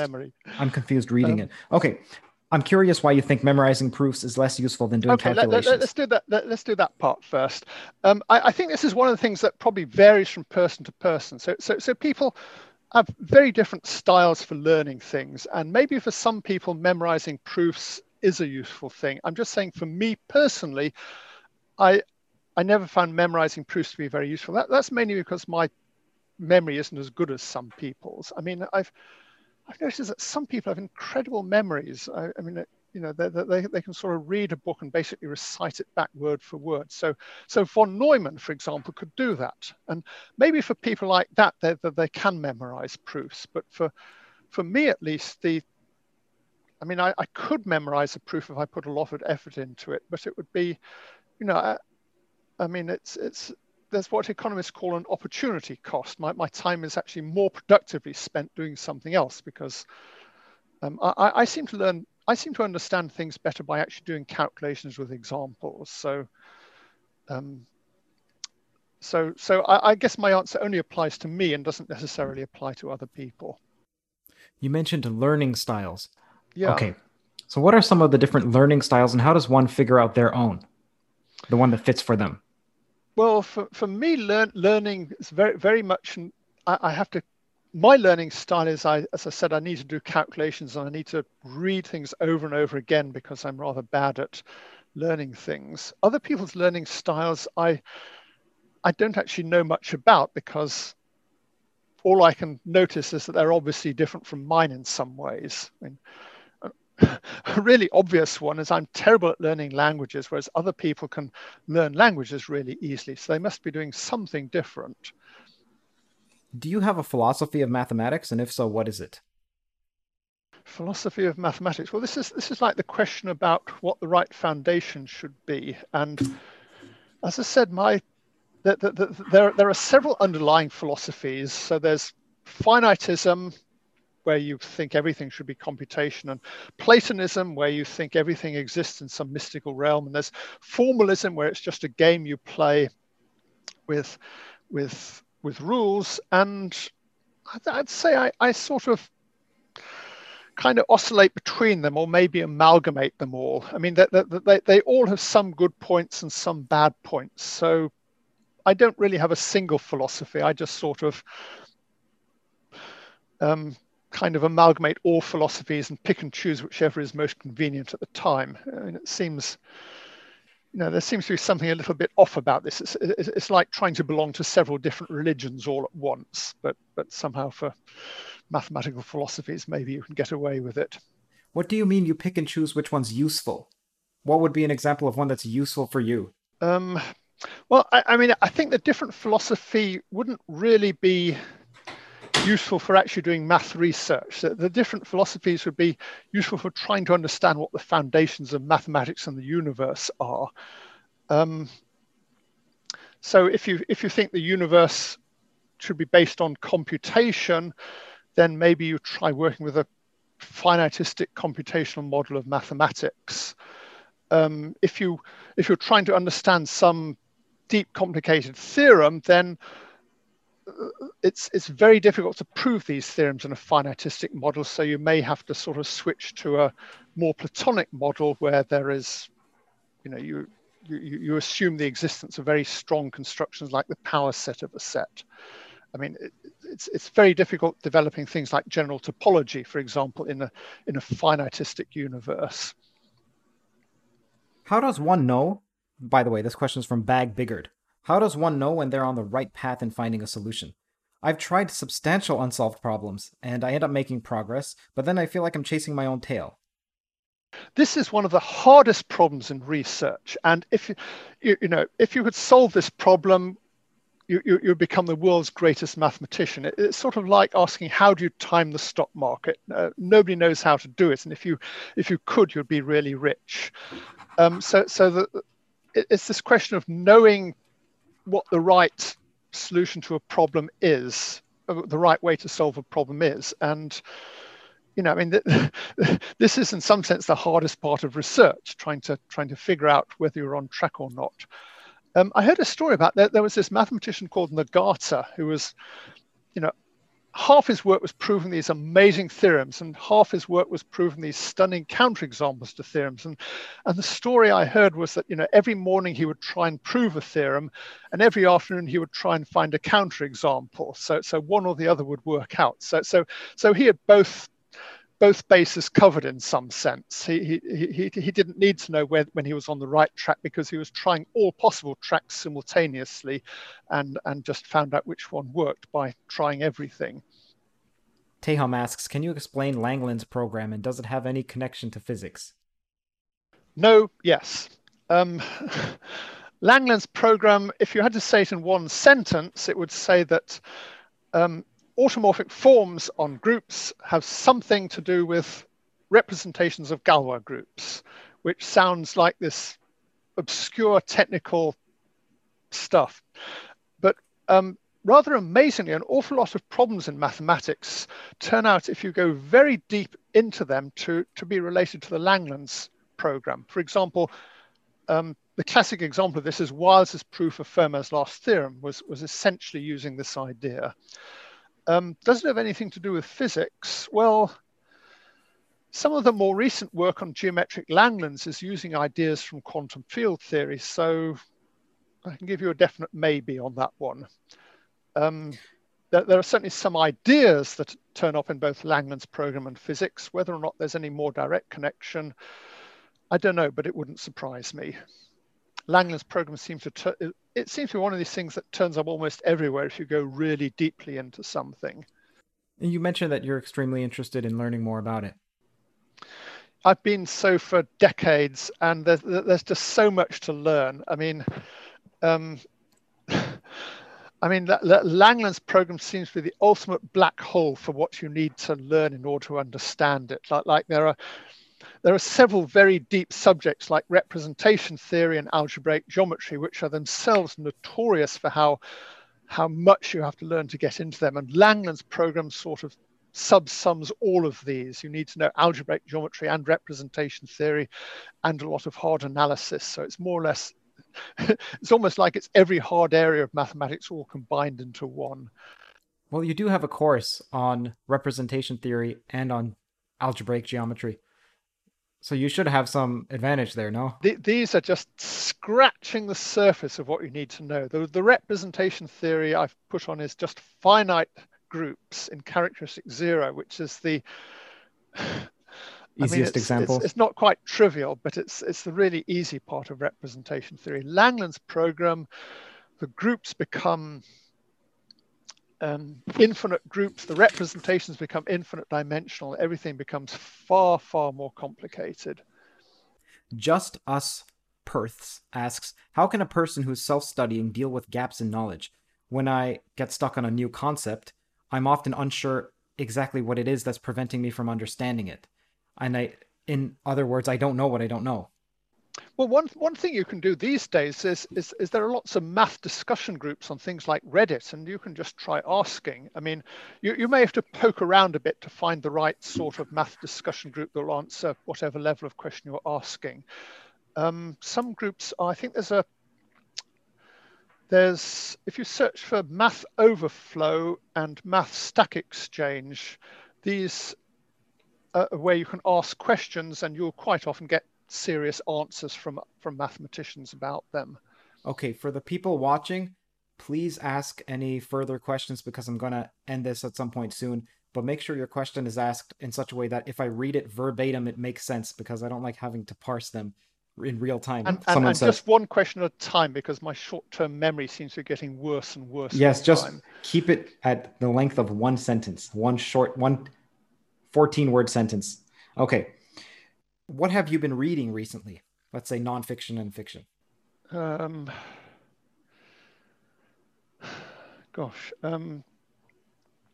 mind is for some reason completely blanking out on this. I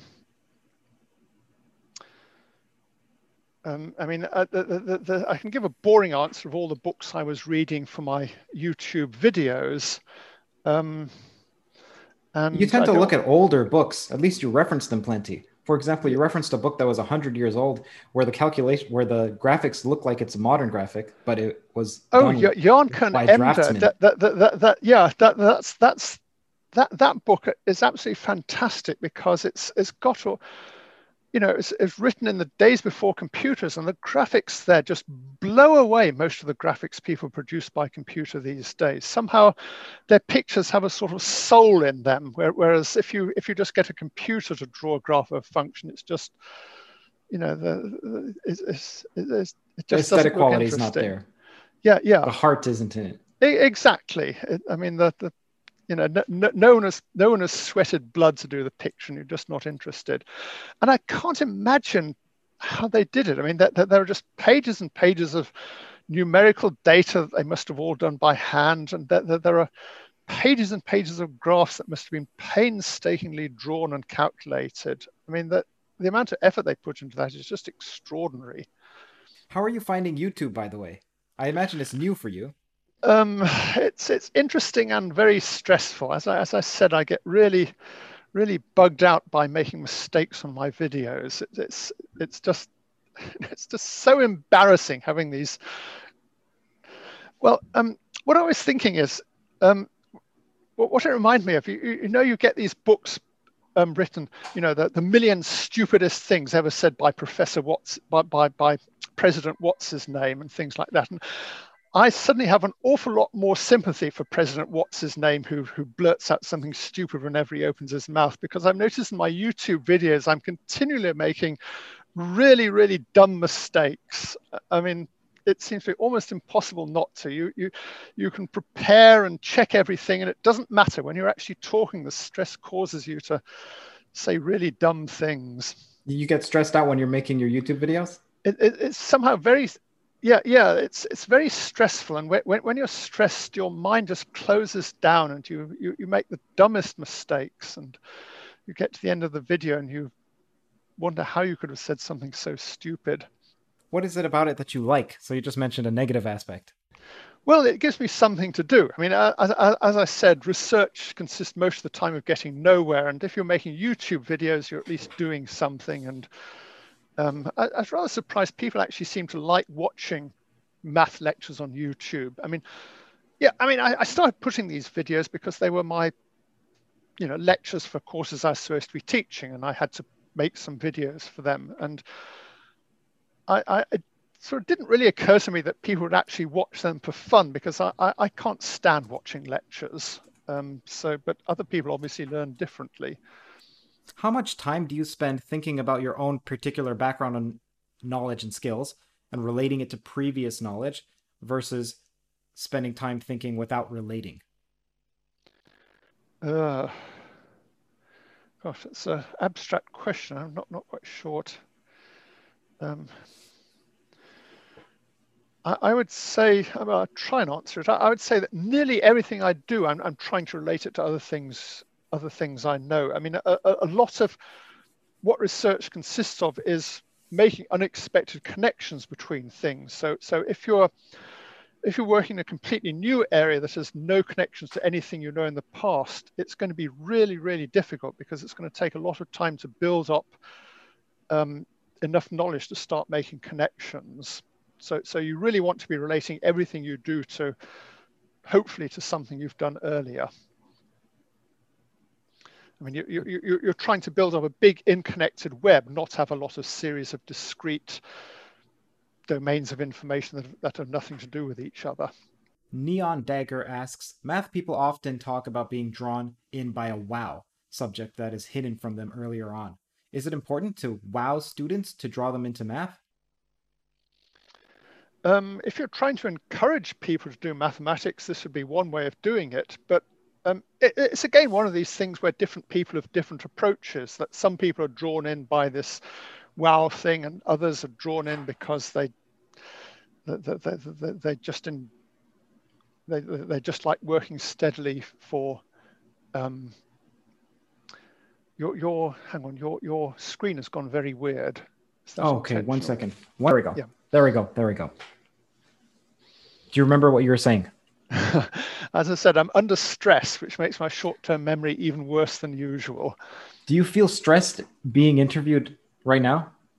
Very much so. I mean, I've noticed this, that I'm having great difficulty thinking about questions that people ask. I have the same phenomenon in lectures. People ask me a question in a lecture and I've no idea what the answer is. And then I get out of the lecture and it's completely obvious.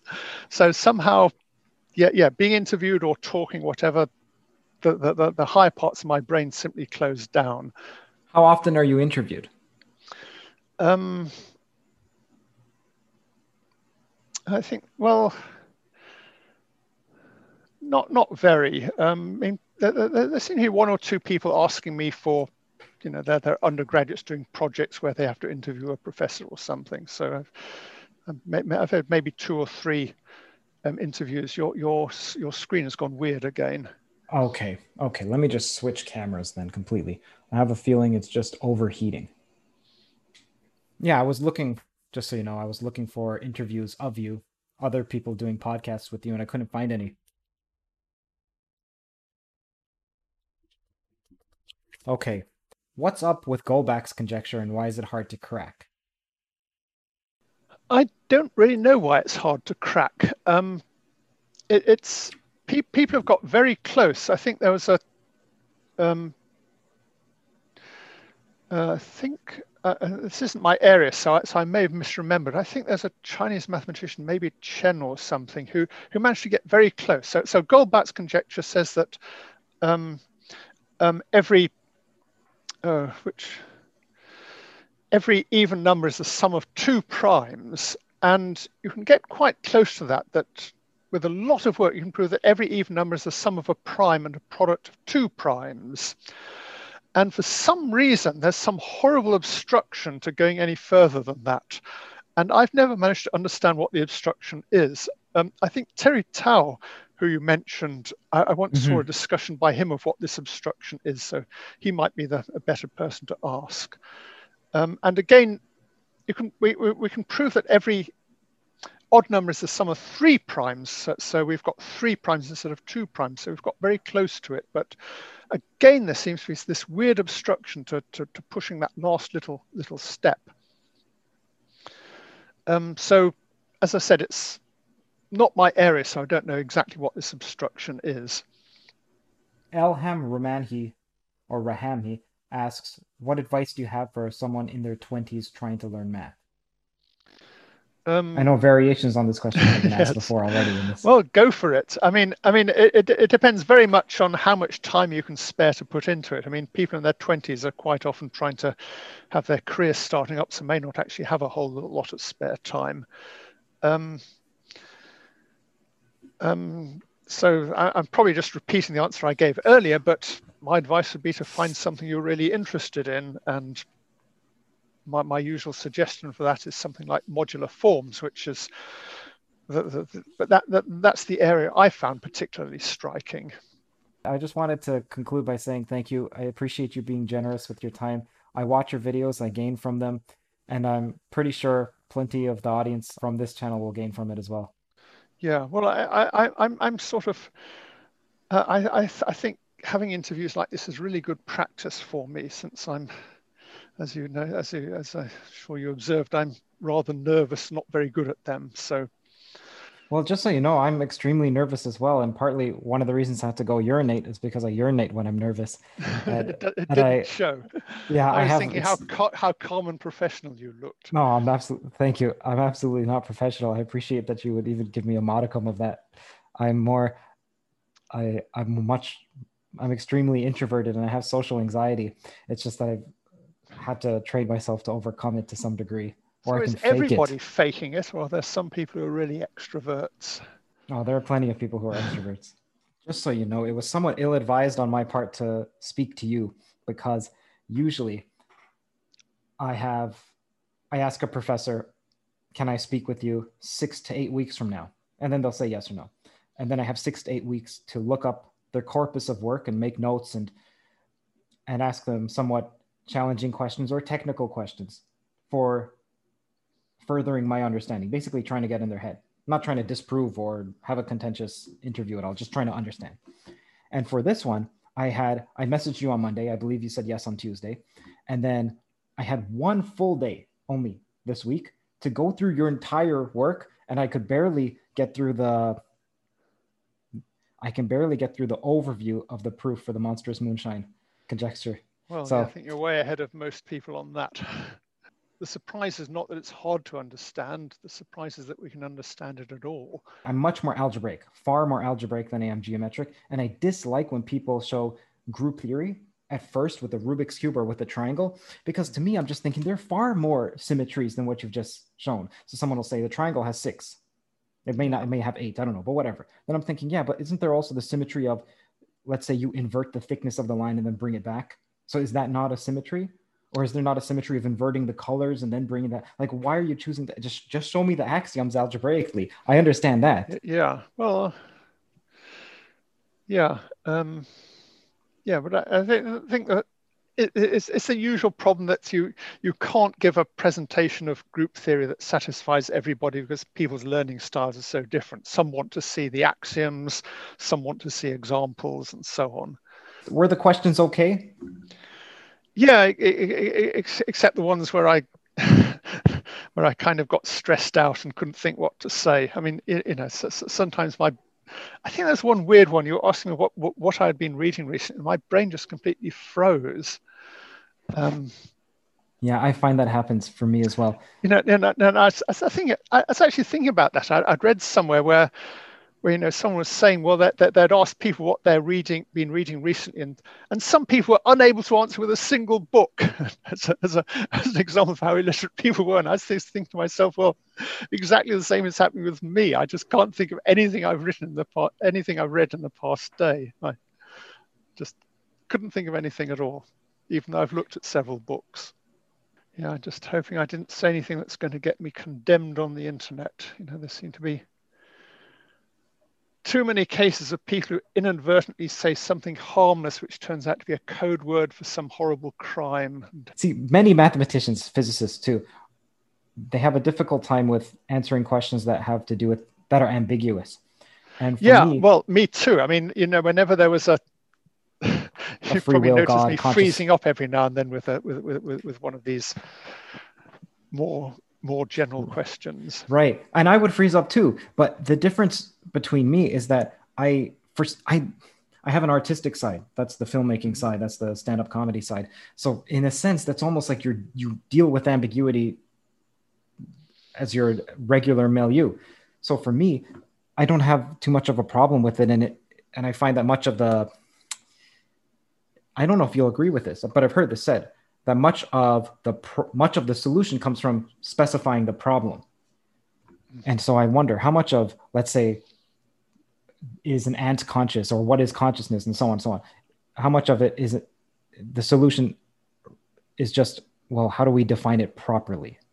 Yeah, well, and this seems to be the cause of half the problems in philosophy. They're arguing about something that simply hasn't been properly defined. Possibly you could say the same about religion too. Yeah, and then some will even say that actually it's the opposite. The problem in religion is that people are trying to define it, and it should be left implicit. Possibly, yes. I mean, it's like me backing out of your question about God by saying I didn't know how it was defined. That's everyone. Well, that's not everyone, but that's most mathematicians, most physicists. And that would be me prior to 2 years ago. Yeah. So, well, mathematicians sort of Hear that sound? That's the sweet sound of success with Shopify. Shopify is the all-encompassing commerce platform that's with you from the first flicker of an idea to the moment you realize you're running a global enterprise. Whether it's handcrafted jewelry or high-tech gadgets, Shopify supports you at every point of sale, both online and in person. They streamline the process with the internet's best converting checkout, making it 36% more effective than other leading platforms. There's also something called Shopify Magic, your AI-powered assistant that's like an all-star team member working tirelessly behind the scenes. What I find fascinating about Shopify is how it scales with your ambition. No matter how big you want to grow, Shopify gives you everything you need to take control and take your business to the next level. Join the ranks of businesses in 175 countries that have made Shopify the backbone of their commerce. Shopify, by the way, powers 10% of all e-commerce in the United States, including huge names like Allbirds, Rothy's, and Brooklinen. If you ever need help, their award-winning support is like having a mentor that's just a click away. Now, are you ready to start your own success story? Sign up for a $1 per month trial period at shopify.com/theories, all lowercase. Go to shopify.com/theories now to grow your business no matter what stage you're in. Shopify.com/theories. Actually train to have things well defined before you start discussing them, of course.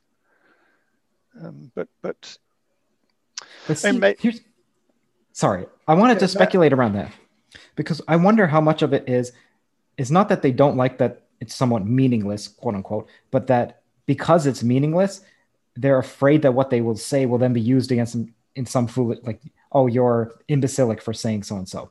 And it's more about the fear of commenting on what's vague and saying something foolish than it is about commenting on it at all. And the reason why I say that is because in our everyday life, like I mentioned to you, we do use the word game and chair and I, but those are actually ill-defined. Like, what is a chair? Maybe it's something to sit on, but then you get stumps. And then, but what is I? The more you look at I, what defines I? And you know, there's various... Well, yeah. I'd say everything is ill-defined, but some things are more ill-defined than others. So chair, I will normally know whether something is a chair or not.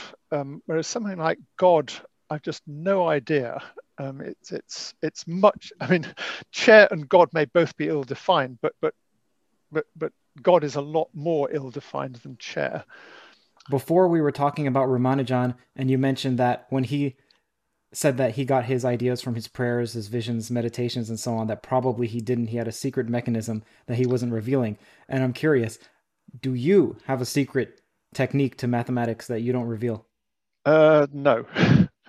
And I don't know about Ramanujan either. I'm just sort of guessing that maybe he was giving an answer to a slightly silly question. I mean, it's as I said, it's just very difficult to analyze your own mind and figure out where ideas are coming from. What do you think would be the implications if Ramanujan did indeed get his formulas inexplicably from his visions and so on, from a goddess or a god? Well, I think that would just be his explanation of explain what's going on in his subconscious brain. I mean, here we call it subconscious. Other cultures might call it a vision from a goddess. I mean, they're both ways of saying we have no idea what's going on. You mentioned before that modular forms are a field that you find to be the most fascinating or provocative or stimulating. I don't recall which one of those adjectives you used, but why is that the case? So what modular forms do is they seem to turn up in all sorts of areas of mathematics that appear to have nothing to do with modular forms. Obvious one I used quite a lot was they turn up in the theory of the monster simple group, and simple groups seem to have nothing to do with them. Marina Vierkovska used them to solve the sphere packing problem in high dimensions. And again, that has no obvious relation to modular forms. Andrew Wiles used them to prove Fermat's Last Theorem, which there's no obvious reason why they should turn up. So they're turning up completely unexpectedly in all these completely separate mathematical areas. And whenever they turn up, all these utterly bizarre coincidences start happening. I mean, in order for modular forms to solve a problem, you need a whole chain of bizarre numerical coincidences, and these numerical bizarre coincidences often seem to happen. So, you know, there's something very weird going on. As to why modular forms turn up in all these places, I just have no idea.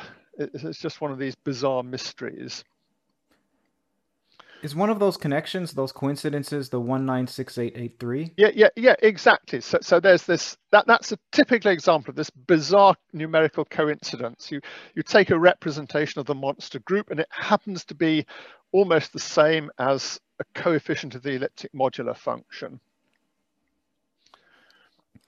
Okay, now I'm going to read to you a thought from another mathematician. I recall you saying that you believe mathematics is discovered, and he says it's invented. And I don't know which mathematician this is, so don't worry. This is an anonymous mathematician. He says, mathematics is created because it's a language used by humans so that we can understand and make sense of the world around us. For mathematics to be discovered, you would assume that the way humans perceive the world is absolute truth and in some way establish humans as the universal standard of everything. I might be rambling here, but I get the feeling that if you choose to see mathematics as something that was discovered by mankind, you are taking a human-centric and deterministic view on the universe. We only created it to make sense of things, just like we created the spoken word to communicate. So what are your thoughts on that? Well, whoever said that is indeed rambling, as he suspects. The point about mathematics is, suppose there's another civilization on, say, Alpha Centauri, and they will have the same mathematics that we do. I mean, obviously they won't use the same notation or terminology in the same way that, you know, English and French people do the same mathematics, but they do it in a different language. So they will have the same mathematical theorems expressed in their own weird language, and they will have found the monster simple group, and they will have found modular forms, and they will have found everything else. So it's not a human-centric way of viewing the world, it's a universal way of viewing the world. I mean, at least that's what I think. Maybe it's me who's rambling, but I would say it's discovered, not invented, because any other advanced civilization will have an equivalent mathematics. Do you think that we'd share an idea of what the few key theorems are, or important theorems? So, well, for example, like the book. Do you think we share the book? It's a very speculative question that this is in some sense meaningless, but in spite of that, I will say yes. I would guess that other advanced civilizations will, on the whole, share the same key theorems. I mean, maybe not exactly, but let me be more explicit as to what I mean. Let me be more clear. What I meant was that they would have the same idea as that this theorem is a key theorem. Not that they would share the same theorems. It might just be one line as a lemma, but we consider it to be a holy grail, and they would also consider it to be something of profound importance. I think there'd be a lot of overlap. I mean, even between different... I mean, there are different mathematical... before the world sort of became unified, there were different mathematical... cultures, like the Greeks and Indians and Japanese, all had slightly different approaches to mathematics, and they weren't exactly the same on what they agreed were the central theorems or approaches to the subject, but there was a lot of overlap. Yeah, I recall someone's estimation for pi was 4. I don't recall which time or which spatial location. Yes, there've been some very weird estimates for pi. Okay, so Tori Ko says, what does he enjoy or find meaningful about math? Well, I like it because it's really describing how the universe works in some very fundamental way. I mean, as I think I mentioned earlier, the universe seems to be running on mathematics in some very deep sense. That you know, physics like the standard model or general relativity is really just an application of mathematics. So when you're discovering something new in mathematics, you can think of it as being discovering something new about the way the universe is working. So to me, when you say that, if I didn't have any context as to who you were, I would have thought you were either a theoretical physicist or a physicist in some capacity. Why is it... Do you think that math somehow has a more direct access to the mechanics of the universe than physics? No, I mean, mathematics has access to the way the universe works through theoretical physics. I mean, theoretical physics is the interface between mathematics and the actual physical world in some sense. I mean, not all mathematics seems to have a direct relation to the physical world. I mean, no one's found the monster simple group in our four-dimensional universe yet. But there's a lot of overlap. I mean.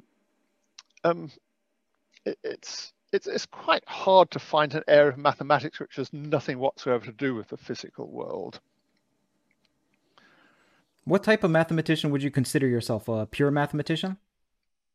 If you have to divide mathematicians up like that, then I guess I'd count as pure rather than applied or a physicist.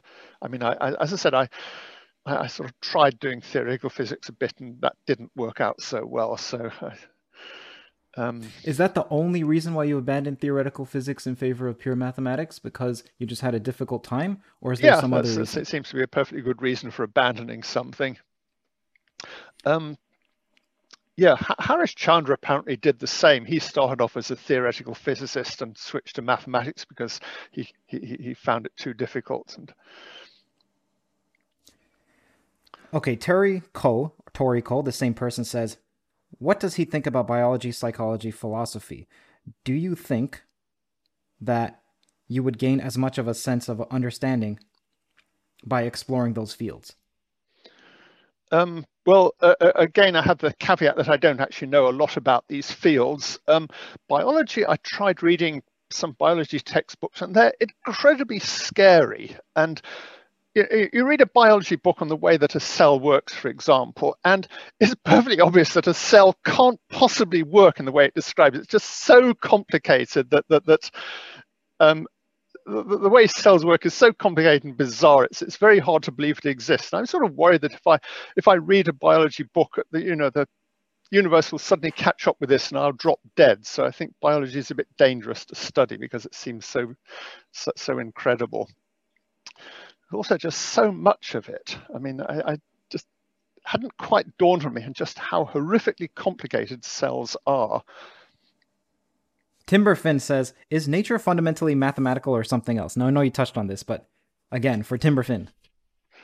Well, depends what you mean by fundamentally. I would say if you go deep enough into anything, you eventually get to mathematics. I mean, you might start with trying to understand nature via biology. And if you look really deep into biology, you find it's really biochemistry. And if you're trying to work out how all these biochemical molecules work, you discover it's really quantum mechanics, which is physics. And if you look at how physics works, you suddenly find you're down to mathematics. So mathematics is sort of at the core of everything if you go deep enough. Bernardo Fitzpatrick asks, I would like to know, does the professor know of Italian mathematician Dr. Olivia Carmelo? And if so, what does he think of her use of Alexander Grothendieck toposes as a unifying theory in mathematics and her interpretation of toposes or topoi as bridges in order to facilitate this unification?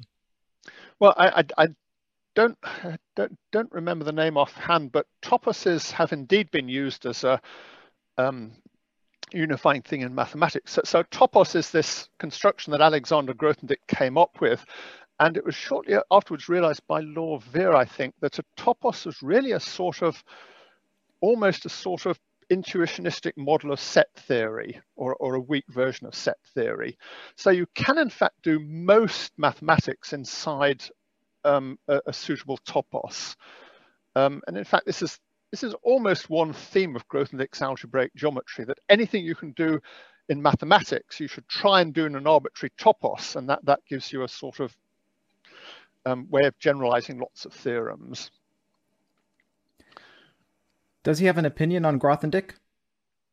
I'm just overwhelmed by him. I mean, there are a lot of great mathematicians. I sort of think, well, I could have proved that guy's theorem if I'd just been a bit smarter or worked a bit harder. And then there are other mathematicians, and I look at their work and I realize there's just no way I could possibly have done that, no matter how hard I worked. And, Grothendieck's one of them. And, there are a few others, like John Thompson's work on finite groups I could just never have done. And Andrew Wiles' work on Fermat's Last Theorem I just couldn't possibly have done. So he's one of the ones who just, I have to admit, they're just way out of reach of anything I could ever have done. Have you met Wiles? Very briefly, once or twice. Okay. Many people, this comes from Peredo. Many people decide that they're more analytical than algebraic, or vice versa. Can he expound on a bit on why he personally finds inequalities unappealing as opposed to equalities? This goes back to our previous conversation. Oh, they're not unappealing. I like inequalities. It's just that, I just don't, what's the word? They're too messy. I just haven't got them completely internalized. I don't have a good feeling for them. The reason for this, I don't know. I think I'm just it's probably just a matter of practice. I spent a lot more time thinking about algebra and equalities and so on. And presumably if I'd spent all that time thinking about inequalities, I would be the other way around. I mean, I think the difference between mathematicians who are more algebra and mathematicians who are more analysis is very much what they spent most of their time practicing. And the last one is from the same person, Peridot. He says, for the ABC conjecture question, can you please allow him to be as super detailed as he possibly can be? And if he says he doesn't know much about it, ask him why he thinks it hasn't triggered his curiosity. I'm assuming there was a previous ABC conjecture question, but I can only conjecture as to what that conjecture question was about. So let's say his last sentence says, I am consistently curious about the process of how mathematicians decide what is and isn't worth their time from a mathematical perspective. So I assume he's wondering, why haven't you tackled the ABC conjecture? And why do you choose this topic rather than this one? Well, other than pure interest. I haven't tackled the ABC conjecture because it's just too difficult. I mean, you have to select problems that there's some hope of making progress in. If you're asking about my opinions of Mochizuki's work, well, I just have no idea. I think I said earlier, I tried to understand it for a few hours and it became obvious to me that it would take me many years of study to get a vague idea of what was going on. So Mochizuki is another one of these guys who look at his work and there's just no way I would have been able to do that. I mean, I mean, it's a bit controversial about whether it's right or wrong at the moment, of course, but you know, whether it's right or wrong, it's still an incredible, Mochizuki's work is still an incredible achievement. And how do you decide what's worth your time and what's not from a mathematical perspective? If it works, it's worth my time, and if it doesn't work, it's not worth my time. You can't tell in advance. You just have to. If there's a problem or area, you start working on it, and sometimes it just doesn't seem to be working out, and sometimes it does. And deciding what is worth your time is actually one of the hardest problems in mathematics, because you may have spent several months working on a problem. Maybe you're just about to make a breakthrough, and if you only spent another week on it, then you would crack it, but you can't tell. Maybe it's a week away from being cracked. Maybe you could spend another 10 years on it without getting anywhere. And if you could tell which, that this would make research so much easier. So it's really one of the biggest problems in research is figuring out which approaches are likely to work. How many weeks or months do you usually give on a problem before you decide it's solvable or not by you? Well, I never really give up on problems. What you do is you work on problems for a bit, and then you get a bit depressed because you're getting nowhere, and then you put it aside. But always come back to it later, after a few months or years. When you, I mean, what generally happens is I forget why my approach didn't work, and a few years later I think, oh, why doesn't this approach work? And I try it again, and then I discover why it doesn't work again. But every now and then you make a little bit of extra progress, and sometimes after coming back to the problem a dozen times, you finally manage to solve it. And there are plenty of other problems I've come back to many times, and I'm still stuck on them. How come you forgot that you tried a certain technique and it didn't work? Because I would imagine you take notes, and you would have access to those notes. Taking notes, it requires being organized. I'm very bad at keeping notes of what I do. I mean, scrapbooks of your work, no? Well, I tried keeping a scrapbook of some of my work, and I looked at it a couple of years later, and it was completely illegible, and I couldn't figure out what on earth I was talking about because I'd been too lazy to write up proper notes. And yeah, and it may not be a bad idea to sort of forget what the problem was and come back to it, because sometimes when you come back to it, you suddenly realize that the thing you were stuck on, it wasn't really valid, and there's a way around it. Of course, most of the time it was valid, but whatever. You know, I had a note, and it's just a bullet point. It said no ghost theorem, and it reminded me, I wanted to ask you if you can explain to the audience what the no ghost theorem is in string theory, and then its connection to the moonshine conjecture. And you're allowed to go into technical detail if you feel like the audience is going to lose you, or even me, then that's fine. This I could probably explain if you gave me a semester course, but here goes. First of all, the name no-ghost theorem is a sort of pun or word play. So in theoretical physics, there are things called no-go theorems, which mean something doesn't work. I mean, you can't, there are various no-go hidden variable theorems. So the no-ghost theorem is a sort of play on words. What a ghost is in string theory is a name for a negative norm vector in a Hilbert space. And this is extremely disturbing because Hilbert spaces aren't allowed to have negative norm vectors. So if you've got a negative norm vector, that rather messes everything up. So in order to get quantum mechanics working, you've got to make sure there are no negative norm vectors. In other words, there are no ghosts because negative norm vectors are called ghosts. So when you take a string and try and quantize it, you find you've got this big space, and sometimes it has negative norm vectors in, which is really tiresome. And the no-ghost theorem, proved by, I think it was Brouwer and Goddard and Thorne, says that if the string happens to be living in 26 dimensions, then everything is nice and you don't get any ghosts. And if it's in 27 dimensions, you do get ghosts. And it's really bizarre, this number 26 turns up. I mean, you can imagine something special happening in 2 dimensions or maybe 3 dimensions, but 26 dimensions is just ridiculous. So that's why string theory works in 26 dimensions. It's because of the no-ghost theorem. And then you get superstring theory where the critical dimension is 10 rather than 26, and that's still a bit tiresome because we want to bring it down to 4 dimensions, and there are various ways you can try and get it down to 4 dimensions, but none of them seems to be totally satisfactory yet. And 26 dimensions is really nice because it ties up with the monster and the Leech lattice. So the Leech lattice lives in 24 dimensions, and it turns out that if you've got the Leech lattice, there's a very natural construction you sort of embedded in Lorentzian space, and that involves adding 2 to the dimension. So the 26 dimensions of the no-ghost theorem in string theory is very close related to the 24 dimensions that the Leech lattice lives in. And the Leech lattice is connected to the monster? Yeah. So actually, that's another of these bizarre coincidences that I mentioned that always appears whenever modular functions and forms turn up, because the modular forms are doing very special things in 24 dimensions. Why is it that in 26 dimensions there's no ghosts, but there are other flavors of string theory? So do they have ghosts in other dimensions? Yeah. So 26 dimensions is what happens if you take the simplest possible version of string theory.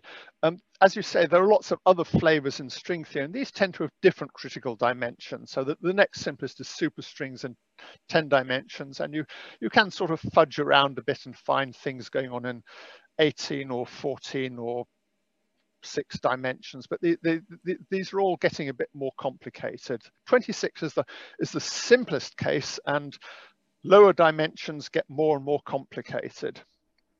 Are there higher dimensions than 26, or is it just proved that's the cutoff? Anyone has managed to figure the ghosts out. I mean, 26 seems to be an upper bound for all this nice stuff going on, as far as anyone can tell. Okay, man. So what's your plans for next? Where can people find out more about you? Where can people find out more about me? If I ever find out, I'll close it down. I don't know, Wikipedia maybe, I don't know. Your YouTube page, I'll link it in the description. Yeah. What's next for you? What's next for me? I'm trying to get this problem that I've been working on a long time to see if it either works or doesn't. And this... Well, I hope it will be solved soon, but I've been in this position of thinking I've solved it at least a dozen times in the past, and every single time it's failed. So I don't know. Professor, thank you so much. This has been a pleasure. Oh, yeah. Well, thanks for the interview. It's been an instructive experience. And I hope you're going to edit out all the most embarrassing things I've said. It's actually only going to be a compilation of the embarrassing things you've said. Yes, I should have.